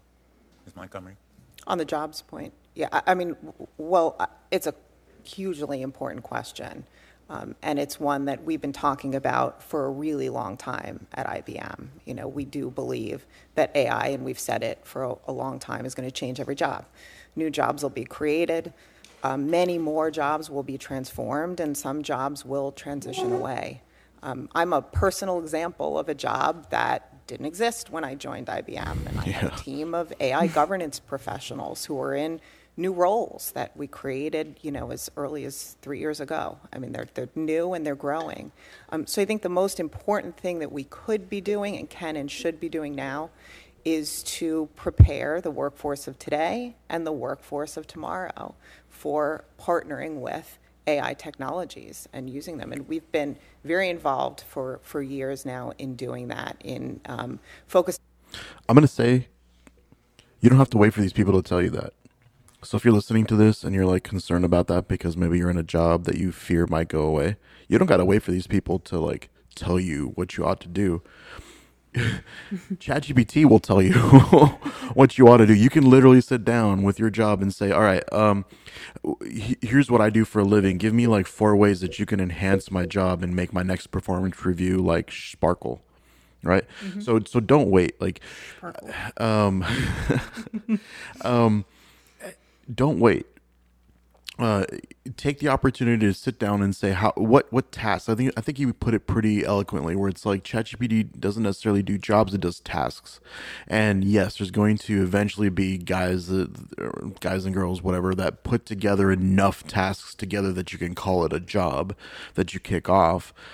Uh, just the same way that an assembly line is made up a bunch of a bunch of different individual robots, but you're still gonna have people that monitor that stuff. But today, you can literally, even if it seems like the writing's on the wall that your job's not gonna be there in, in a half a minute, the next thing that you wanted to do, the next level above that that you can potentially go and do, if you were enhanced by AI, you can be exploring that like right now. You don't gotta wait. You don't gotta wait for these people. Just have a conversation with GPT or or other people, other human beings. Reach out to me. Reach out to anybody that is in this space. Um, Well, I think it's important for people to look, like you said, and see where they can use it to enhance what they're doing now and be that trailblazer. You know, there's no reason that people can't go and say, "Well, nobody's doing this. Why can't I?" You know, what? How can I do this? How can I do it ethically? How can I let this help me? You know, it's. I'm not saying have it write papers for you, but you know, there's a lot of things that it can do to enhance your work and make your job easier. hundred percent. Why do it the hard way if you don't have to? You know. Hundred percent. And if you really sit down and think about it, especially if you're already already in information technology or any of these any uh, customer service, any of these jobs that deal with technology and communication with people, where language is a thing, you're already kind of there. You, uh, if you you don't realize that you're there, but you're almost there. If you use Microsoft Word uh, to or or Outlook to double check your grammar in your email and have it, or you use Grammarly to like check to make sure that everything that you're saying sounds really smart and put together, you're already there. It's just that there's a there's a there's a model that's out there that does this to the nth degree. So leverage it, like make it work for you. Don't don't sit around and wait for it to to for the world to pass you by. Good speech. based hiring in educating uh, for the skills of the future. Our SkillsBuild platform has 7 million learners and over 1,000 courses worldwide focused on skills. And we've pledged to train um, 30 million individuals by 2030 in the skills that are needed for society today. Thank you. Professor Marcus? May I go back to the first question as well? Absolutely. On, on the subject of nutrition labels, I, I think we absolutely need to do that. I think that there's some technical challenges and that building proper nutrition labels goes hand in hand with transparency. The biggest scientific challenge in understanding these models is how they generalize. What do they memorize and what new things do they do? The more that there's in the data set, for example, the thing that you want to test accuracy on, the less you can get a proper read on that.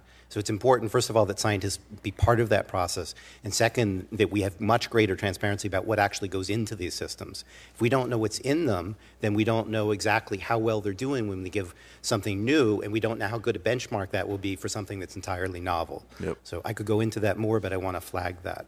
Um, second is on jobs. Past performance history is not a guarantee of the future. It has always been the case in the past that we have had more jobs, that new jobs, new professions come in as new technologies come in. Yep. I think this one's going to be different, and the real question is over what time oh, scale? really? Is it going to be 10 years? Is it going to be 100 years? And I don't think anybody knows the answer to that question. I think in the long run, so called artificial general intelligence really will replace a large fraction of human jobs. We're not that close to artificial general intelligence. Despite all of the media hype and so forth, I would say that what we have right now is just a small sampling of the AI that we will build. In 20 years, people will laugh at this, um, as I think it was Senator Hawley made the um, but maybe it was Senator Durbin made the example about this. It was Senator Durbin made the example about cell phones. When we look back um, at the AI of today, 20 years ago, we'll be like, wow, that stuff was really unreliable. It couldn't really do planning, which is an important technical aspect. Its reasoning was ability. And reasoning abilities were limited, um, but when we get to AGI, artificial general intelligence, maybe let's say it's 50 years, that really is going to have, I think, profound think that's coming faster. on labor. Um, and there's just no way around that. And last, I don't know if I'm allowed to do this, but I will note that Sam's worst fear, I do not think, is employment, and he never told us um, what his worst fear actually is, and I think it's germane to find out. Thank you. Uh, I'm going to ask Damn, uh, he's really holding him to the coals. Yeah. Mr. Altman if he cares to respond. Yeah. Um, Look, we, we have tried to be very.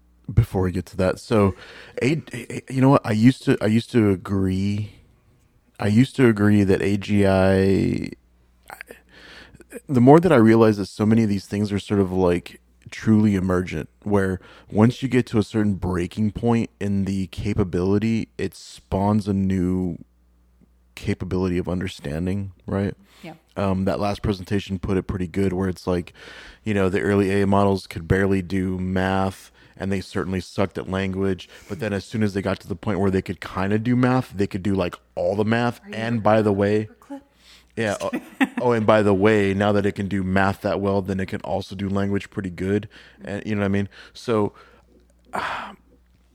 I think I think there's I think there's there's perhaps a misplaced underestimation for the magic of what AGI is or sentience is because I really think that when you stack enough cognitive capabilities on top of each other, I think I think I think that consciousness just kind of emerges and and I, and I'm not even saying that as a total layman. Like these are the kinds of things that like like Bohm and others of the Einstein era have been theorizing for a long time. These these super clever mathematicians have been talking about uh, about consciousness as an emergent property of the universe that we live in. Just period. Right? There's no woo woo magic behind it. You just get to that point.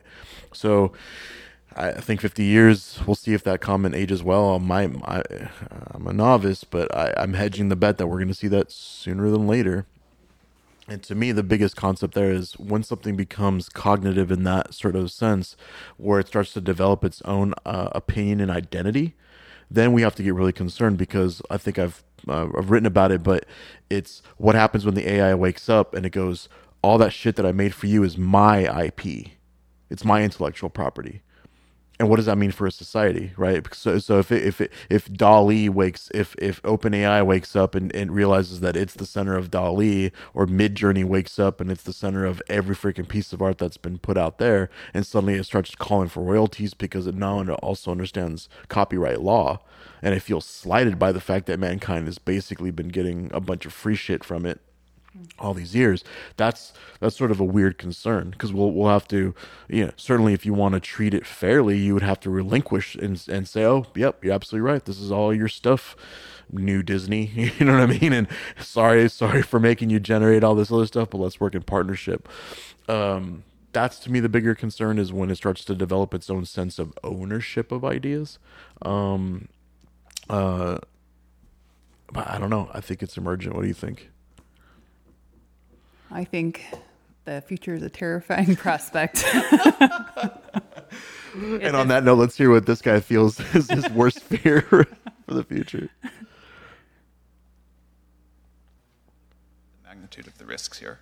Um, I, I think jobs and employment and what we're all going to do with our time really matters. I agree that when we get to very powerful systems, the landscape will change. I think I'm just more optimistic that we are incredibly creative and we find new things to do with better tools, and that will keep happening. Um, I mean, the zeitgeist thing argued the same thing. Significant. We, the field, the technology, Yeah. the industry, And it was just that was around robots. to the world. Uh, I think that could happen in a lot of different ways. It's why we started the company. Um, it's a big part of why I'm here today uh, and why we've been here in the past and we've been able to spend some time with you. I think if this technology goes wrong, it can go quite wrong.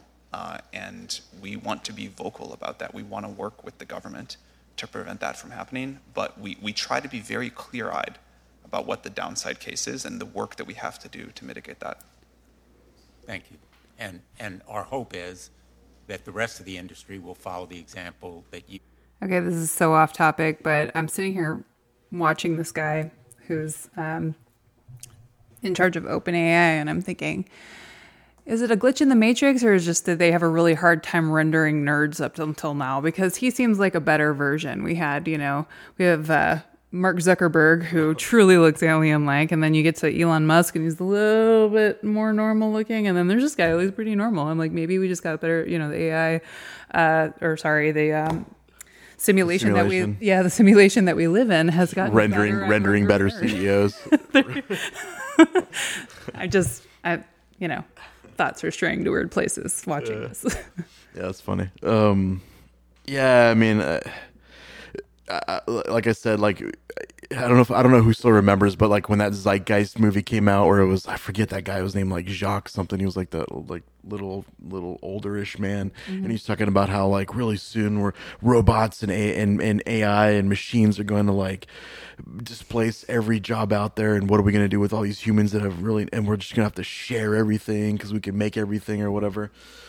And I I underappreciated it then, but there's like an infinite kaleidoscope. I think there's basically a fractal of jobs that can occur as soon as you invent something new. There's an entire ecosystem of new jobs that develop around it. I agree with that. They're they're it's proven to be true. I mean, if you look back at the 80s at the technology that they were using, if we want to go back to Seinfeld, but like the computer systems and even today I'm sitting here working on some legacy systems at my job and comparing it with the new technology is crazy. And you know what we don't have right now is people to work on the legacy systems because the technology is just outmoded. Those jobs are going away and nobody's crying in the corner because those jobs are going away. It's just defunct technology, and and that's what, like to your point, the farrier, the horseshoes. Yeah, it's now a novelty thing. There are people who still ride horses and use them for things, but it's not everybody. It's not an everyday thing.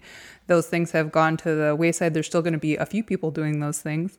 Just like these old technologies, and here we are. Yeah, and there'll be entire societies that are that are that revolve around preserving the old ways and appreciating how things used to be done, just like there are consortiums for all that stuff now. Right, right. I mean, you know, there's a entire um, societal groups all across the world that have, you know, their we that don't touch technology on purpose. They know it's there. Yep, You know? still audiophiles putting needles down on records. You know what I mean? Hmm.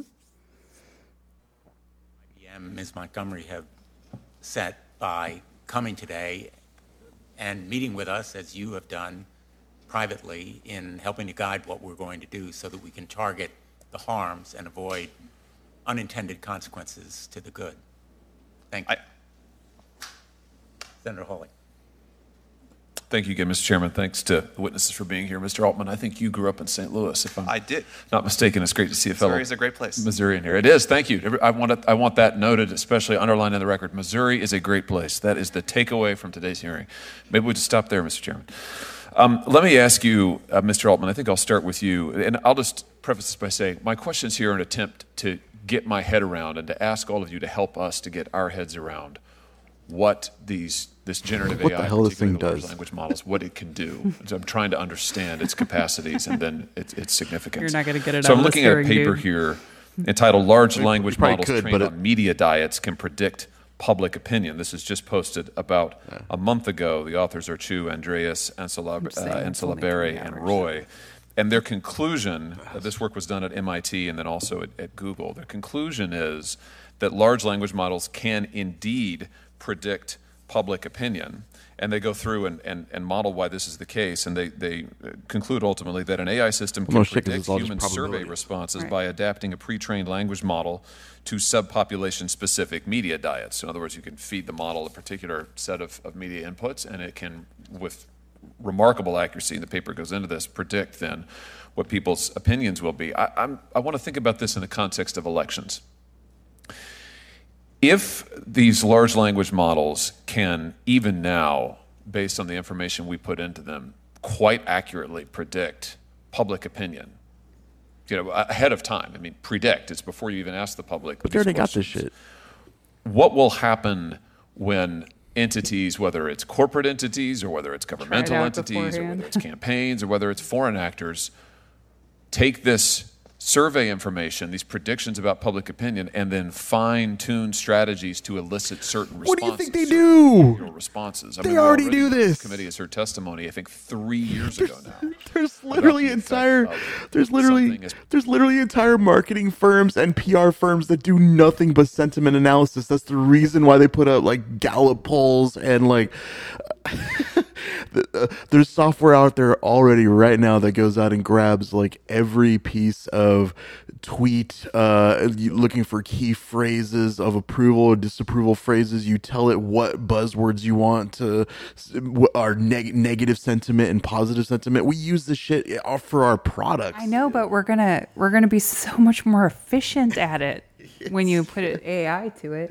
yeah. They're gonna go through and they're gonna have the AI look at okay, what's the best strategy for this? We want everybody to vote for this person. You're just Okay, gonna have to spend less money on focus groups, right? Like if I give you the message in this way, how do you react? Positive, negative, A or B? Like they already do all this shit. This is so mm-hmm. funny. This is so funny. now seems as Google search, the effect that this has on voters in an election, particularly undecided voters in the final days of an election who may try to get information from Google search, and what an enormous effect the ranking of the Google search, the articles that it returns has come an enormous effect on an undecided voter. This, of course, is orders of magnitude, far more powerful, far more significant, uh, a, a far more directive, if you like. So, Mr. Altman, maybe you can help me understand here what some of the significance of this is. Should we be concerned about models that can, large language models, that can predict survey opinion You know what? I'm, I'm going to give the devil's due. I'll, I'll, tell you. I'll tell you where it is sort of a valid concern. Insofar as you, as an individual, go out to Twitter or Google or whatever, and you're doing research, there is no, there's no illusion that the person that's still making the choice and deciding to read or not read things is you. Okay. I will say that to the extent that that you might easily get tricked into thinking that this chat program is a air quotes real person that is forming some kind of an actual opinion and informing you versus just showing you things.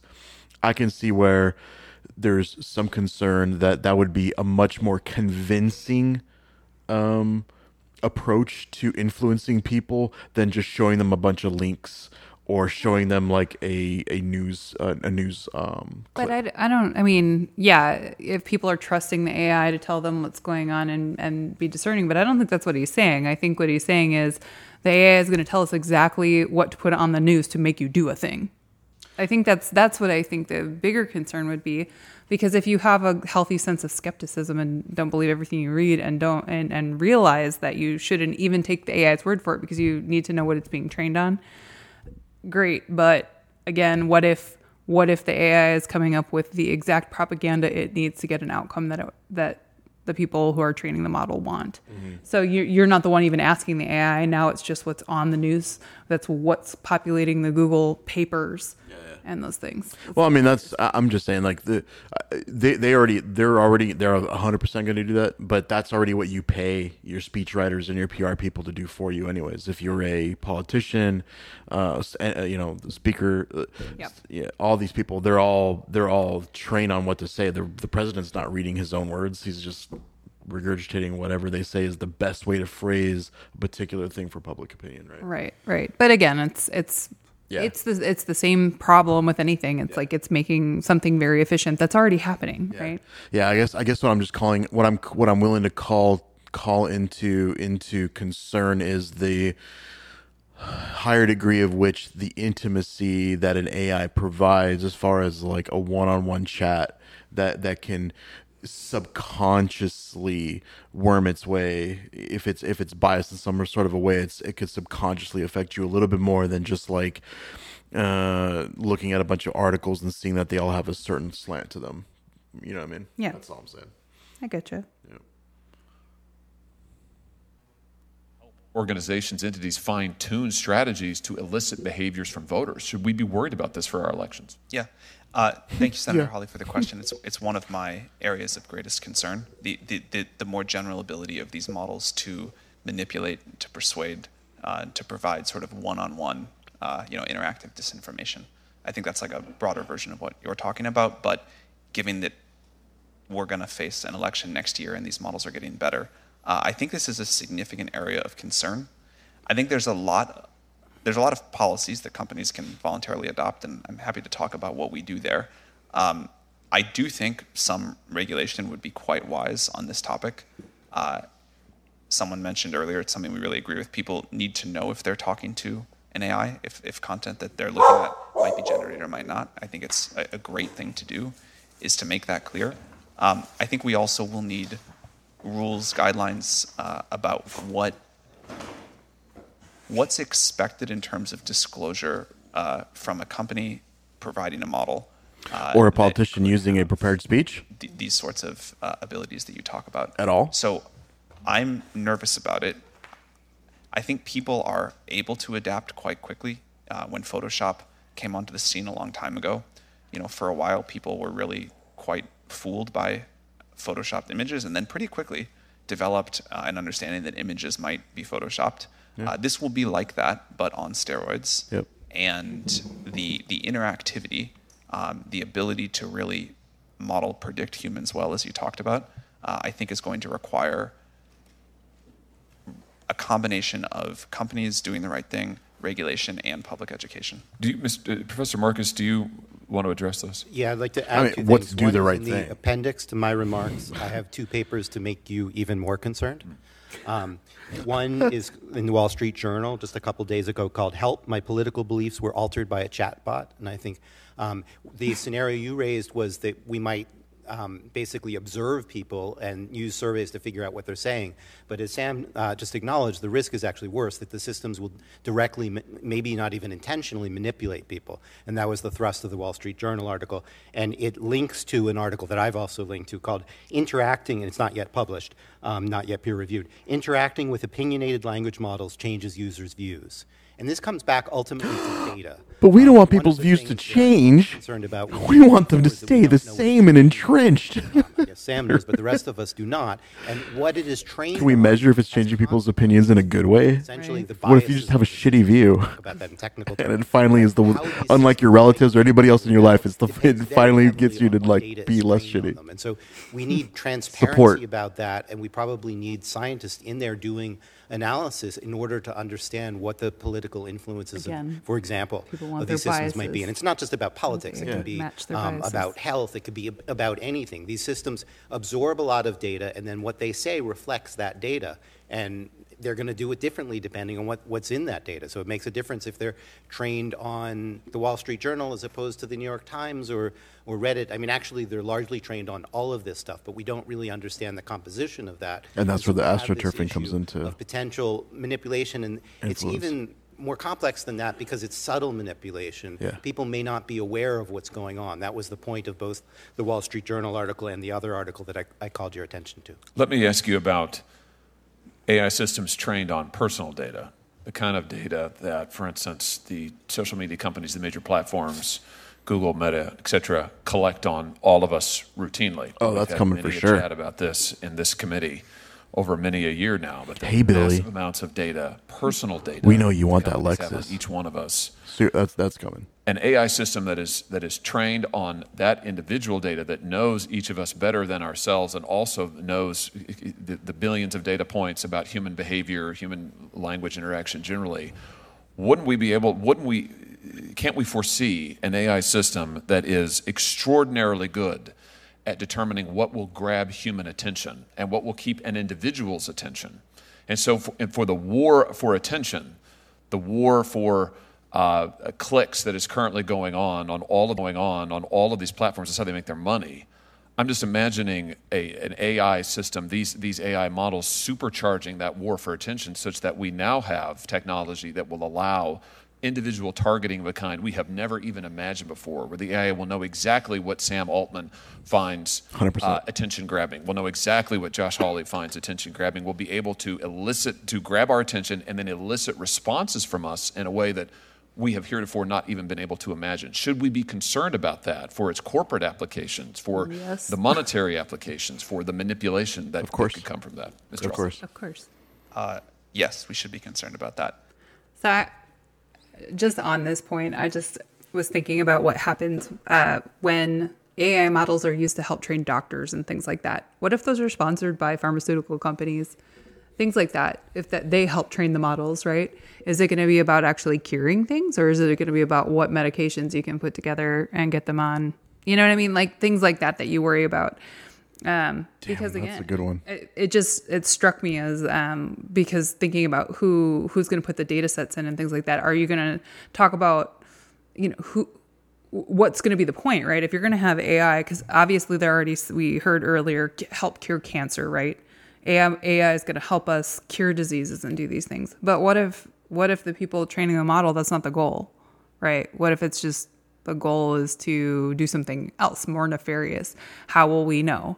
I think that brings up the whole point of you know making sure that there's transparency truly on what the, the what data the AI models are being trained on, but it does scare me when it comes to education, especially in things that are so people affecting things like training doctors. But you know it's coming. You know they're not going to leave AI out of things like training medical professionals. Well, of They're course not. They're not going to.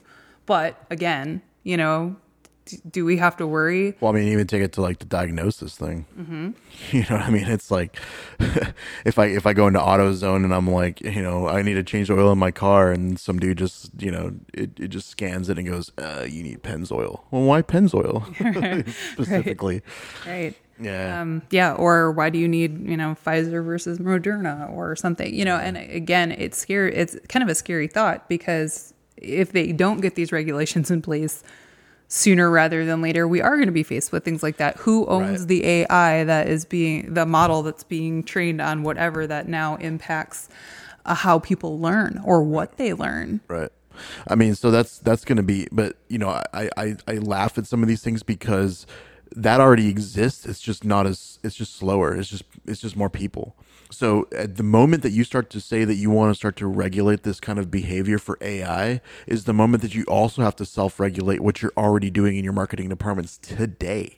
Oh, I agree. I mean, I agree. The, fa- the you fact know. that the fact that Facebook or you know the the old joke right where you're talking about razor blades and all of a sudden uh, Alexa shows you ads for razor blades that, that already exists. So Right. the right the right to be the right to be forgotten also needs to be supplemented with the right to be unprofiled by corporate America that might have details on you that can hyper specify targeted targeted information at you. You can know who I am, but I don't want you to know any of my preferences, right? Right. I, I can ease my uh, ability to interact with you from a payment perspective and everything else, but you don't get to tell me that I should I should drink Bud Light over over Coors. Well, I mean, we're already seeing some of the things coming in, and uh, not AI related, but you know, some banking institutions saying you cannot use this payment method to buy certain things, Yeah. and that's a weird regulation, right? That's kind of a, a, weird gray area for my banking institution to s- decide that I'm putting my money there to keep it safe, and they're using that money to make money for themselves, and they're going to dictate what I can spend it on. Yeah. They didn't make that money. But, you know, there's a lot of ethical questions coming up in a lot of places. And now AI is going to make all these things a lot scarier, a lot more efficient. Yeah, it's gonna lot of- hypercharge that stuff. yeah. But I think it's also going to expose a lot of. A lot of what's happening already in a scary, you know, and maybe that'll be a good thing. Yep. To expose these. Yeah, I, that's that's where I think uh, you know. As here's the thing, right? Like, uh, for everything that they say that the AI should not be able to do, this is that this is that that that that that mirror holding that mirror up against hum, humanity. We also should be able to say that about ourselves, Right. Because what these people are arguing essentially for is no, we want to reserve the right to be able to manipulate the shit out of you as human beings because that's basically what a lot of marketing and things are is manipulation Right. we want to reserve the right to continue our our dubious practices but we don't want this other system to do it way way better than we do now. Right, or right. or to some worse nth degree. We already have like obesity epidemics because of marketing and food profiling and, and, and everything else that already exists we already have a shit ton of problems right? We're not walking any of that stuff back. So we're just saying oh we don't we just don't want to go go uh, from 11 to 17 on the volume. Right. And again, I think it's just going to, this will expose a lot of what we're seeing that was already happening to this, this great degree, you know? Yeah. Um, Hundred percent. So, what do you think about this? If if you say that AI, if you're interacting with an AI and it has to disclose itself, I think that if a politician or a public speaker or anybody that's on the payroll is using AI to do their job and to manipulate you with cleverly written that were generated by AI, they have to expose that too. Yeah, I just I feel like what's going to happen though is like the floodgates are going to open because everybody's doing it, and then nobody's going to care. Yeah. to some extent. I mean, it's going to be novel at first, but then nobody's going to be like, oh well, you know. It, what's going to stand out is people who don't use it because their speech I was think that's more realistic. Yeah. Yeah. It's gonna it's gonna be more a, a matter of pride though, that you announce that these are your original thoughts, Right. And that you did not get them Unaltered. for you. Yeah. be clear, uh, OpenAI does not, we, we're not off, you know, we don't have an ad-based business model, so we're not trying to build up these profiles of our users. We're not, we're not trying to get them to use it more. A- Actually, we'd love it if they use it less because we don't have enough GPUs.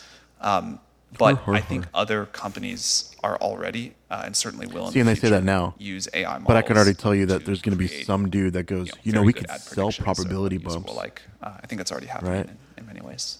You, you give us enough money and we'll bump Hy- your hyper- keyword up um, five percent. The Yelp Ms. model. Montgomery will want to too. Right, that's what well, Yelp made their money but, off of. Um, hyper targeting of advertising is definitely going to come. I agree that that's not been OpenAI's business model. Um, of Yet. course, now they're working for Microsoft, and I don't know what in, in Microsoft's Nice, thoughts. Um, but we will He's definitely brutal. see it. Maybe it will be with open source language models. I, I don't know. But the technology there is, uh, let's say, partway there to being able to do that, and we'll certainly get there.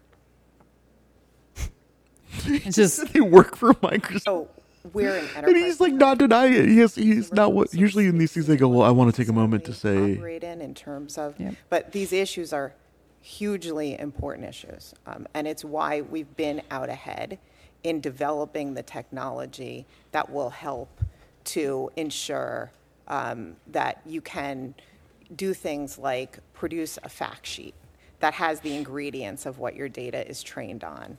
Um, data sheets, model cards, all those types of things, and calling for, as I've mentioned today, transparency. So you know what the algorithm was trained on. And then you also know and can manage and monitor You need a continuously over the TLDR life cycle of version for people. The behavior and I'm okay with data sheets as long as they don't start playing legalese, funny words with, you know what I mean? Like, mm. oh, Thank oh, you. look, I the nutritional label says that this is cage free, but cage free doesn't mean cage free in the way that you think cage free is. And that it really just, like, as long as you don't start getting funny business about, like, what's sugar and what's not sugar. You know they will, entities though.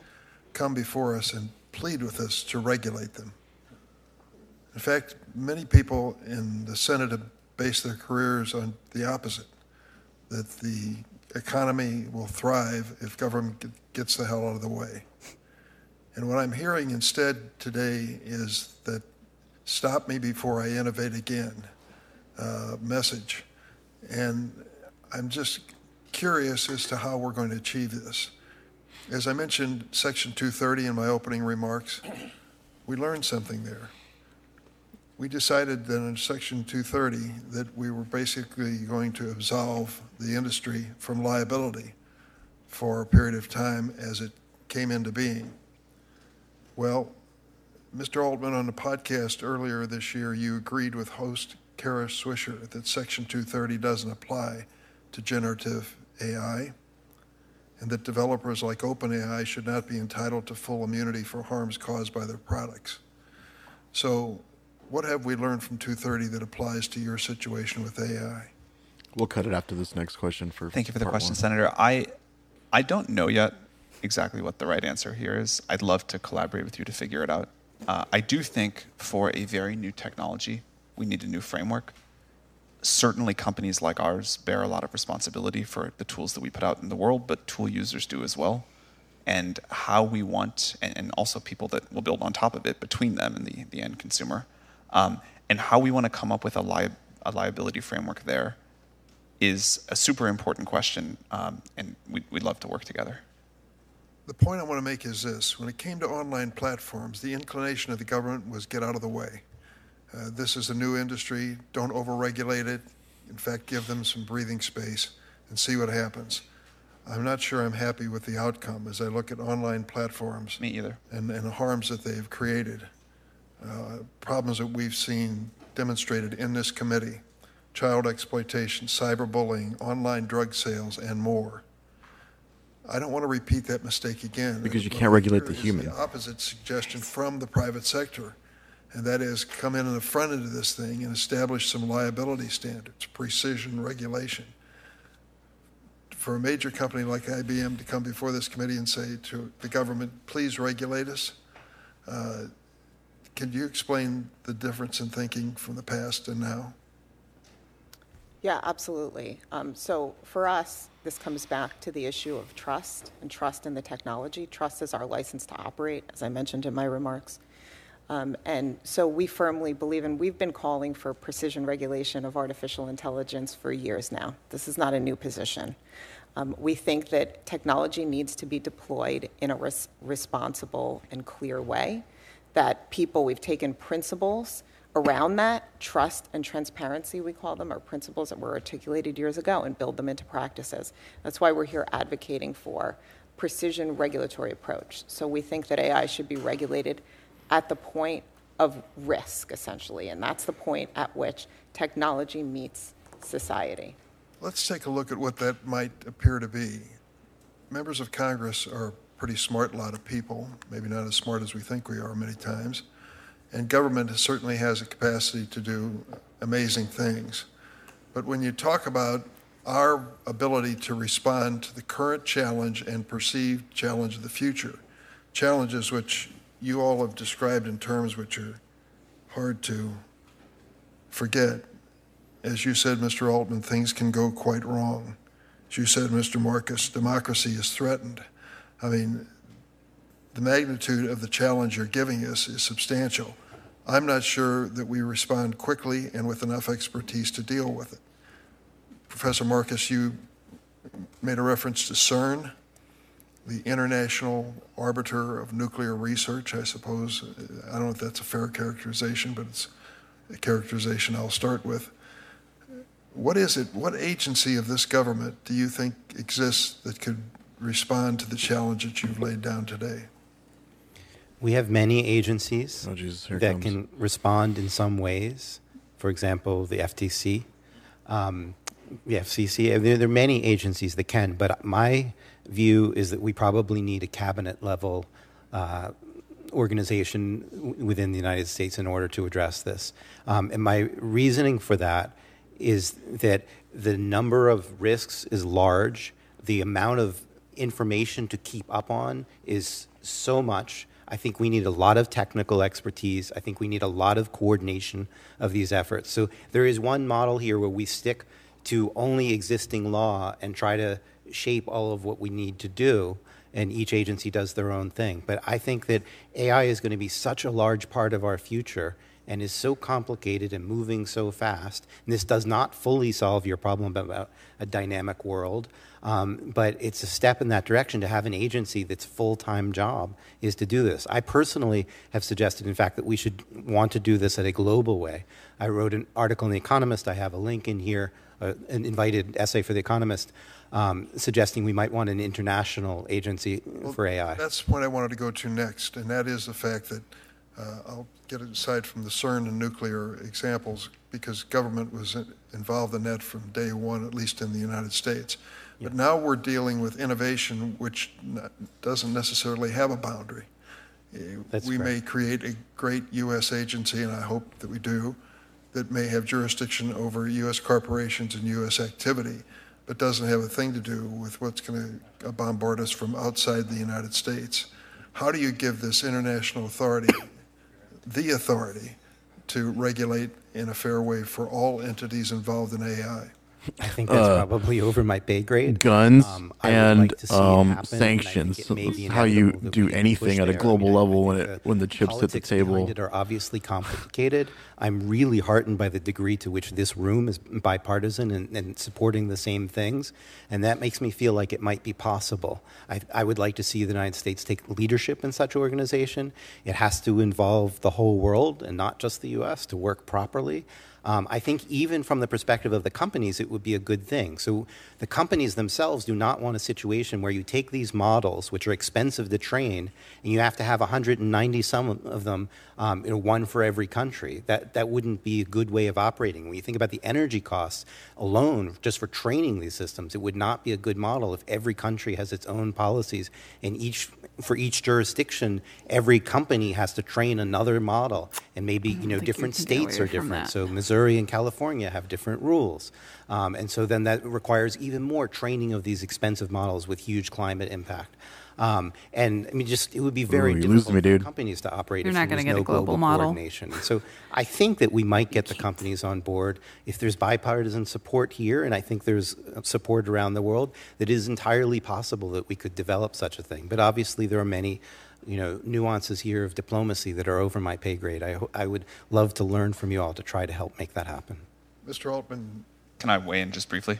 briefly, please. Uh, I want to echo support for what Mr. Marcus said. I think the U.S. should lead here and do things first, but to be effective, uh, we do need something global. As you mentioned, this can this can happen everywhere.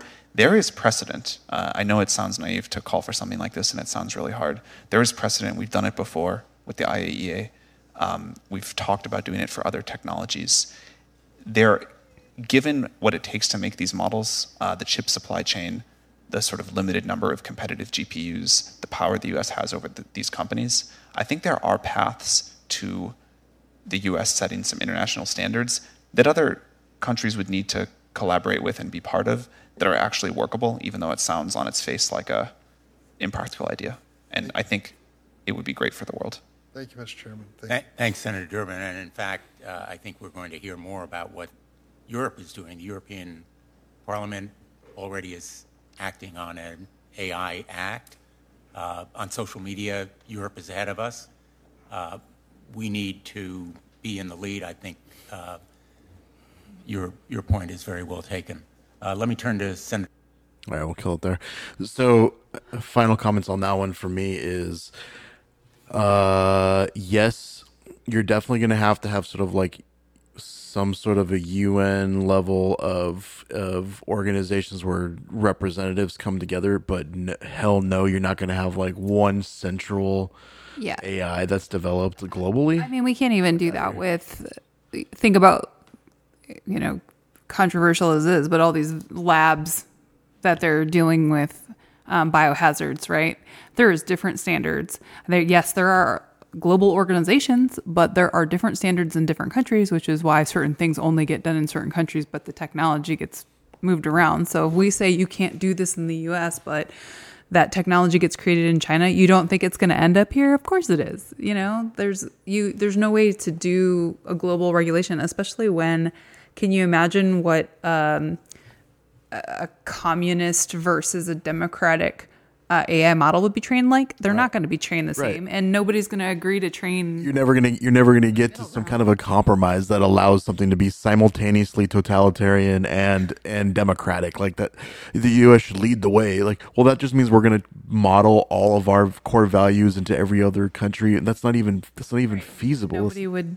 No, no other countries. I mean, even countries that are similar to us in a lot of ways still have different rules, yeah, and no they're you know they're not going to want to hear USA is the best. no and, and and and i would even say that even within the united states you're not going to get uh, the fact that we have different political systems different religions so on and so forth you're going to have an infinite kaleidoscope of ai models i guarantee that and and here we come back to we want the biases. You know, people want the bias to match mm-hmm. their own biases. Yeah. So and and that goes for countries. Countries are going to want their, you know, AI models to match the biases of the country that those those AI models are being used in. right You know, we can't even get the news. It's not like we have like news that agrees across the globe when it's put. We don't even have that in the U.S. CNN versus Fox. exactly Same story, different take on it. Because totally different takes on it, different different approaches, different core value systems. That's that's just not it. I, the the best the best that you could possibly hope for is if AI is going to give you some kind of an answer that has that is not cut and dry. It's not like what's four plus four, uh, eight. It's if it's if there's something that is politically charged, religiously charged, blah, blah, blah, the best that you can do is require or or encourage companies to give well-rounded answers. Where it's like where if something is like say abortion where there's there's like two different different sides or uh um or or or or, or energy crisis whatever it should it should, they could they can maybe say all right if ai is going to comment on this it needs to give at least one paragraph from each position and then say at the end of it there's no there's no clean cut answer do your research here's some topics to go look at blah blah blah blah blah but here's the thing Right. And of course, because the, the, you know, it just needs to say, I can't answer that. And Right. here are the two, the two main opposing viewpoints, or here's the three main opposing viewpoints. Because that's the only really fair way to do it. But there are people who are going to, just like in schools, right? Oh, I- you know, that's going to corrupt our youth. I don't want these answers to even be out there to Yeah. be known. So we're going to have wars over the information. we have it now. We've had it forever. I mean, just going back in history, I mean, there's book burnings and all sorts of things. I mean, tech, you know, technology is no different when it comes to um, controlling information. Humans want to do that, and it's going to be really, really tough. well some human, and some human beings are going to want their models to just give them their echo chamber information and not hear the opposing side. But I, I mean i don't know. The, the the humanitarian in me that wants to see something where i think i think a little bit a little bit of healthy steelman argumenting from the side that you don't agree with is is is good for people in general. And i'm sorry but like if if you change your mind because the ai see to to the extent of which people are really concerned in an article like that New York Times, which which I'm going to go read, but if the concern is that the AI is like changing your political views, the only question that I ask is, well, did it do it deceptively? Did it make up shit that is simply not true, and then it tricked you, and then you realize that you were lied to, Right. or did it just make a compelling case? Or did it just give you facts from both sides Yeah. and you went, "Oh dang, I didn't never know saw it that these- way."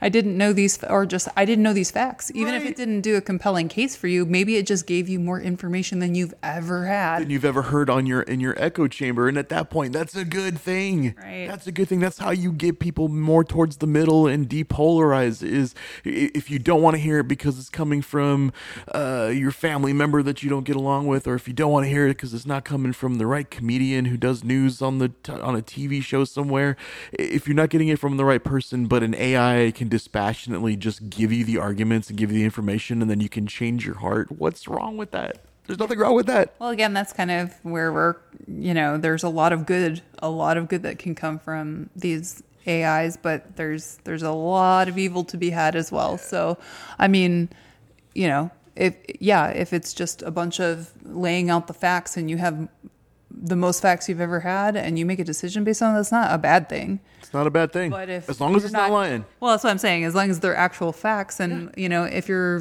getting a whole bunch of propaganda, well, and then you change your mind, yeah, that's a freaking problem. Exactly. But that's a problem we we face today. Watch the news. Watch any news Watch any news. You're not gonna get the whole story. You're gonna get you're gonna get biased slants on things. You're gonna get opin- op-ed stuff Yep. mixed in with everything because nobody can just tell the facts. Right. It, you you get that already. So Right. so you're certainly not gonna get any worse than that for sure. Right. Uh, I just hope that AI and, and certainly from my perspective, every time that we've had conver- uh, controversial conversations, you can see this the the log sessions. AI does a pretty good job of saying, you know, keep in mind that there's this other position on that point and that it's a controversial topic and so on and so forth. And I certainly appreciate a lot of that that information. It's hundred percent a decent way to go to give people more information than they were expecting and then let them let them suss it out. I think the biggest thing is people are going to have to remember going forward is no matter if we have these tasty nutrition cards and things like that going into the AI is people need to do their due diligence and they need to not just do it once, but they occasionally need to go check and make sure the model is doing what it needs to do. Yep. And that it's still giving accurate information and that it hasn't been fine tuned since the first time you looked at it. And it was, oh yeah, it was solid then, but you know, in six months, is it still solid? Yeah, Probably yeah, yeah. good to do some, keep that in mind. I'll, t- I'll tell you what one thing that uh that, that that I'm kind of nervous about is silent censoring or silent uh uncensoring of things right one one thing that's kind of weird to me is when you look at OpenAI and you go uh, one thing I do in my logs is I always note like the version that I was dealing with at the time right? So that I can so if anybody went back and looked at something and said oh wow it said that. I can't believe it said that. You can go back in time and see what version that was a, a part of. Well here's what's interesting. OpenAI doesn't tell you what their version is.